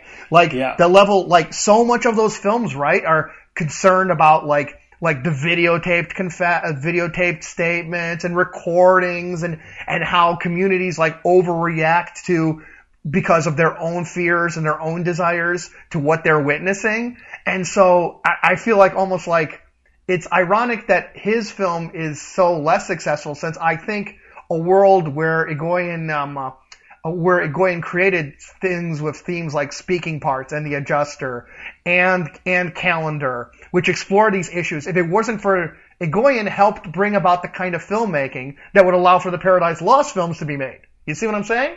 I do see what you're saying. Yeah, I, I think that it's it's maybe worth a watch if your expectations are low, but I, I would say that it's it's near the bottom of, of Atom Egoyan's achievements as a filmmaker. Hmm. Um, whereas I thought that The Captive, which was pretty poorly received also, and I think at this point by people that had already made up their minds that Atom Egoyan was maybe done or or in a in a fallow kind of patch of his career. Um, the Captive, I think, is surprisingly underrated. I think it's actually pretty a pretty good film, really. I mean, it. I think if it has a problem, so this is a story about a family that is uh, has had their daughter abducted by a pedophile and has been missing for many years, and they, they, uh, the husband, played by Ryan Reynolds, which might be part of the problem of people taking it seriously because of Ryan Reynolds' casting, although he's fine in it. Um, but I think maybe, I think on some level, maybe just because people don't take him seriously, this was uh, no through no fault of his or Egoyan's, you know, part of the problem with people how they received the film. Um, but it's it's a story where the, the Ryan Reynolds character has never stopped looking for for his daughter, uh, and it, it, plays back and forth between the the timelines as far as like when she was abducted and her as now an adult living with this child predator uh, in isolation for her coming of age, you know, years, and now she's an adult. And you know, one thing pedophiles don't want to have sex with is adults. so hmm. now that kind of puts a weird, uh, you know, kink in their kind of dynamic, and uh, it, it's dealing with some fairly disturbing material. I think that Egoyan had expressed some concern about even filming the story because the child molestation child molestation angle is so disturbing that you know you have to be careful on how you treat that. I don't even know if that subject matter in the first place is what kept audiences away, or if it just ran into distribution problems through I don't know who acquired it. I, I don't know what the story is because it, it was pretty uh, it was not widely seen. You can see it on Amazon Prime and things like that. It, it has a you know Blu-ray release. I think um, it's an Egoyan original. I mean, but it is one that feels the most like his adaptations of other people's stories. Um, it huh. has superficial connections to things like this, the, the kind of snowy landscape driven small town. It feels like it could be one town over from where the Sweet Hereafter is shot. Um, I think that it has real momentum and good performances. I think the performance, I think I mentioned this earlier, of the character um, who plays the villain is a little bit too on the nose as far as like the creepy pedophile. But I don't know that it, it doesn't. I, I think if you put that in front of an average viewer, it, it would work as what it's meant to do. I don't. I don't know. I think. I think that this would probably have a much wider audience, if, if, it was actually put in front of a large audience, I think it would actually work. I think that because Egoyan is so reliant on critical consensus mm-hmm. for the films to find a certain kind of foothold in theaters, that because the critics made up their mind that this was a flop, that I, I feel like this would have actually been a hit had had the critics been behind it. Um, mm. Whereas I don't think that of Devil's Knot. I think this this shows a major rebounding towards if not like the level of something like Adoration, um, it's at least as good as Chloe as as as just entertainment. And I say entertainment kind of in quotes because it's dealing with some like really sad uh, subject matter. Mm-hmm. Uh, how like um uh, how like form is it like does it have any attempts at like the kind of adventurousness uh, in terms of like filmmaking that like uh, that Egoyan's in his previous work? To some extent, because it does deal with like a nonlinear telling of the narrative and it does deal with um, technology and the internet and chat rooms and surveillance cameras. And again, like the Hoskins character, I mean, this character, you know, you know, the villain has a uh, a real knack for hidden cameras that might feel like slightly absurd um, to some viewers. I but, see. Uh, but it's, um, I think, I think it's, you know, if not like a hidden masterpiece or anything, but I think it's definitely uh, a thriller that I, am surprised isn't better regarded. Um, but I don't know. It, it's the same thing as Chloe, where I think you know I think on some level people might think that he's just because he's not making films that are so overtly like the earlier Atom Egoyan films that they just see them as commercial projects and they don't have the same critical. Um, they're not hip films. I mean, they're dealing with like you know mainstream actors and more sensationalist kind of subject matter. But mm-hmm. yeah, I think people need to. I think people can should like be just a little uh, keep uh, in mind that like you can make like you can have all sorts of interesting angles and and and amazing and amazing details like and even the most like commercial based subject like um like from what you're talking on the captive it um it like um, reminds me of a, a, film by a fellow Canadian of his, Denis Villeneuve's um, uh, uh, The Prisoners, and, or Prisoners rather, and like Prisoners is also dealing in dealing in like kind of a disreputable sense of a uh, disreputable subject matter of like child abduction, but but within within its length, it manages to both like like deal with such really uh, fascinating subjects of on like um religion and faith and and like and masculinity and what that means in like the modern world, but then also deal with like these just really evocative imagery too. Like like there's a very unique like suitcase in that uh, movie. I won't say spoil any more about it, but like even within the confines of a particular like of a particular kind of film, there still is a, plenty of opportunity towards giving like you know resonance and thoughtfulness and and considerations uh, within it. Yeah, I, I, think Prisoners is a very good. Uh, ex- yeah, that's that's something you could point to as a kind of film. I, I think that that the captive could have had that same degree of crossover. Um, awesome, I, but uh, I, you know, not a lot of people agree with me on this. So this is just my opinion. Uh, but I think that it's I think that it's it's um, of the later films, it's it's one that I think is is worth seeking out as entertainment. And I would say that also about Remember. Um, Remember is is another one that this one has not an original screenplay, but it's a um, well, this one you've seen also, right? So, what was your take on oh, Remember? Oh no, alas, I have not had a chance to view this uh, view this uh, picture. Very much looking oh. forward to it. It is. It is. I don't believe it made it to Chicago apart from like a single um, uh, showing at the uh, International Film Festival, which I had which I had missed. It will be well, it'll be playing in Chicago in two or three weeks, and I'm very eagerly anticipating it. Okay, well, I will just say then because I uh, I'm assuming most people haven't seen it because um, mm-hmm. it's brand new and and it's only kind of I think it just came to Philadelphia. I caught it in New York, but um, it's it's so it's it's like a uh, it's like a geriatric revenge vigilante film, um, oh. and it's dealing with a character that is a little bit a mixture of dementia and denial. Um, it sounds like they may have like um, Liam Neeson could be brought back from Chloe if you're talking about geriatric revenge films, right? yeah, well, I mean, and I think that yeah, I, am not going to spoil anything. It's dealing with uh, basically someone hunting down. Uh, I mean, the, the, the, if you were just to pitch it to Hollywood, like it's a guy with dementia hunting down Nazis. Huh.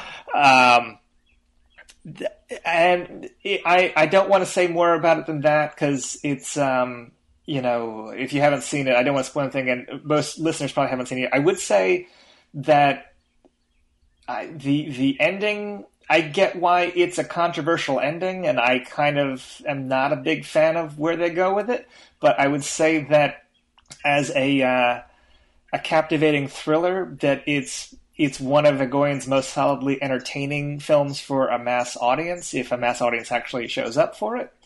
Um, it seems like if it's still taking that long to get to Chicago, a mass audience is not going to see it. but maybe if it shows up on streaming, you know, forums that, uh, you know, it, it might uh, actually develop word of mouth uh, because it's it's you know Christopher Plummer is is great in it. Um, it it has uh, I mean, I was definitely invested in it. I think there's a lot of really strong set pieces in it. It doesn't feel uh, so much like Egoyan in superficial ways. Like it's totally totally linear, uh, and it does not have. Um, you know any of the socio-political well no i take that back there is a socio-political commentary in it but it's not it's not necessarily the kind you associate with Egoyan, is mm-hmm. all I would say. Okay. Um, but yeah, definitely uh, would say it's worth a look. Um, I think I've read some things that say it's a return to form. It's not, to my mind, a return to you know, adoration, uh, let alone exotica level of achievement. But it's it's definitely a smart, fun thriller, and sometimes that's all you need. okay, well, great. I'm uh, very much looking forward to seeing what uh, what that would be like, and I am I am uh, really really hoping that like um uh, like uh, Egoyan is not too discouraged from like the the filmmaking landscape, or he's able to find like outlets and distribution methods where his uh, films his films can come through. Because having not seen um uh, having not seen the, the Captive or um uh, or the or the Devil's Knot, I have I have yet to be like um disappointed in uh, disappointed in, in in his films as a whole. Even films where like um, Felicia's Journey and Where the Truth Lies, where I found in the elements to be disappointing. There's fascinating and and, and tremendously effective um, components to those guys as well. Yeah, I think I think if if I put Devil's Knot and Where the Truth Lies and uh, yeah, I guess those would probably be the closest to, and maybe Felicia's Journey to some extent. Uh, near the bottom, there's still so much that's interesting about those films. And I, I know that sometimes I get blinders when it comes to uh, auteurs because I find just tracing the patterns through a filmmaker's body of work, I get more pleasure just from tracing those patterns than maybe a viewer that's never has no idea who Atom Egoyan is might get from those films. Mm-hmm. Um, so it's you know I mean that definitely like kind of informs my opinion of them, but I don't think he's made a film that isn't worth at least a cursory watch. Um, mm-hmm. even Devil's Knot, which I think is probably the one I'm hardest on. I don't know that the average person might prefer that to something as difficult as you know Ararat or The Adjuster.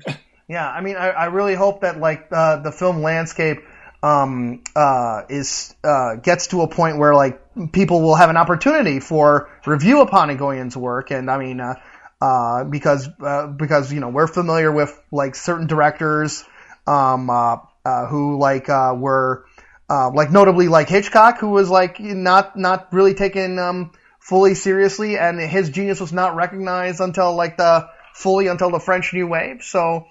Uh, who who knows if out there somewhere um, in the near future there isn't some uh, there isn't some like um, new waivers uh, who are gonna give um, uh, uh, Egoyan's work the critical reappraisal it so absolutely deserves.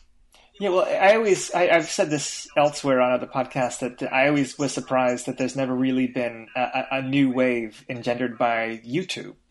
And given some of the thematic concerns of Egoyan's early work in his prime, I feel like that that could be very influential to someone that was to take that medium, you know, into a new kind of wave of filmmaking. I mean, the way that video and, and, and capturing memory. I mean, there's a, there's a lot of material that someone could could draw upon from uh, from that from that form. Most but, uh, definitely. yeah, I'm looking. Uh, I think I think uh, I think we should wrap up now, and uh, so let's let's give. Do you want to give a top three? I, I, I know that sometimes we cheat with top fives, but I would it's your call.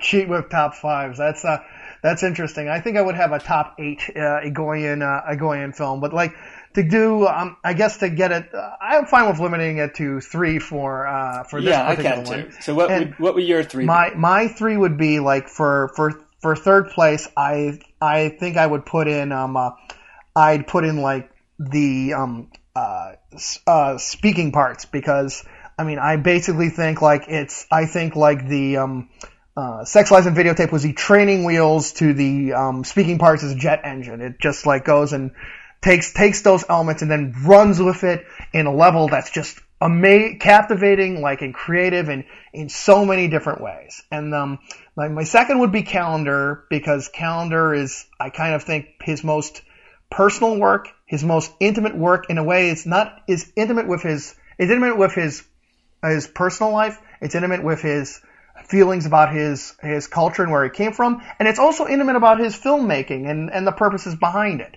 And it does this through like these numerous like way, numerous filmmaking methods and techniques, and its explorations on time and video are like I find this endlessly revealing. And and for number one, I would put I would put Exotica. It's um, uh, which I consider the third best movie ever made. Honestly, it's just in terms of like its its visuals, its themes, its expansive like like characters and the way I mean the way it treats like time, grief, pain, memory, and um and like and most off like the way it takes like like these subjects that people find difficult to acknowledge within themselves and in others and gives it a level of humanity and empathy is just one of the most tremendous achievements on a on film that I've seen. So that's that's why I would put that number one.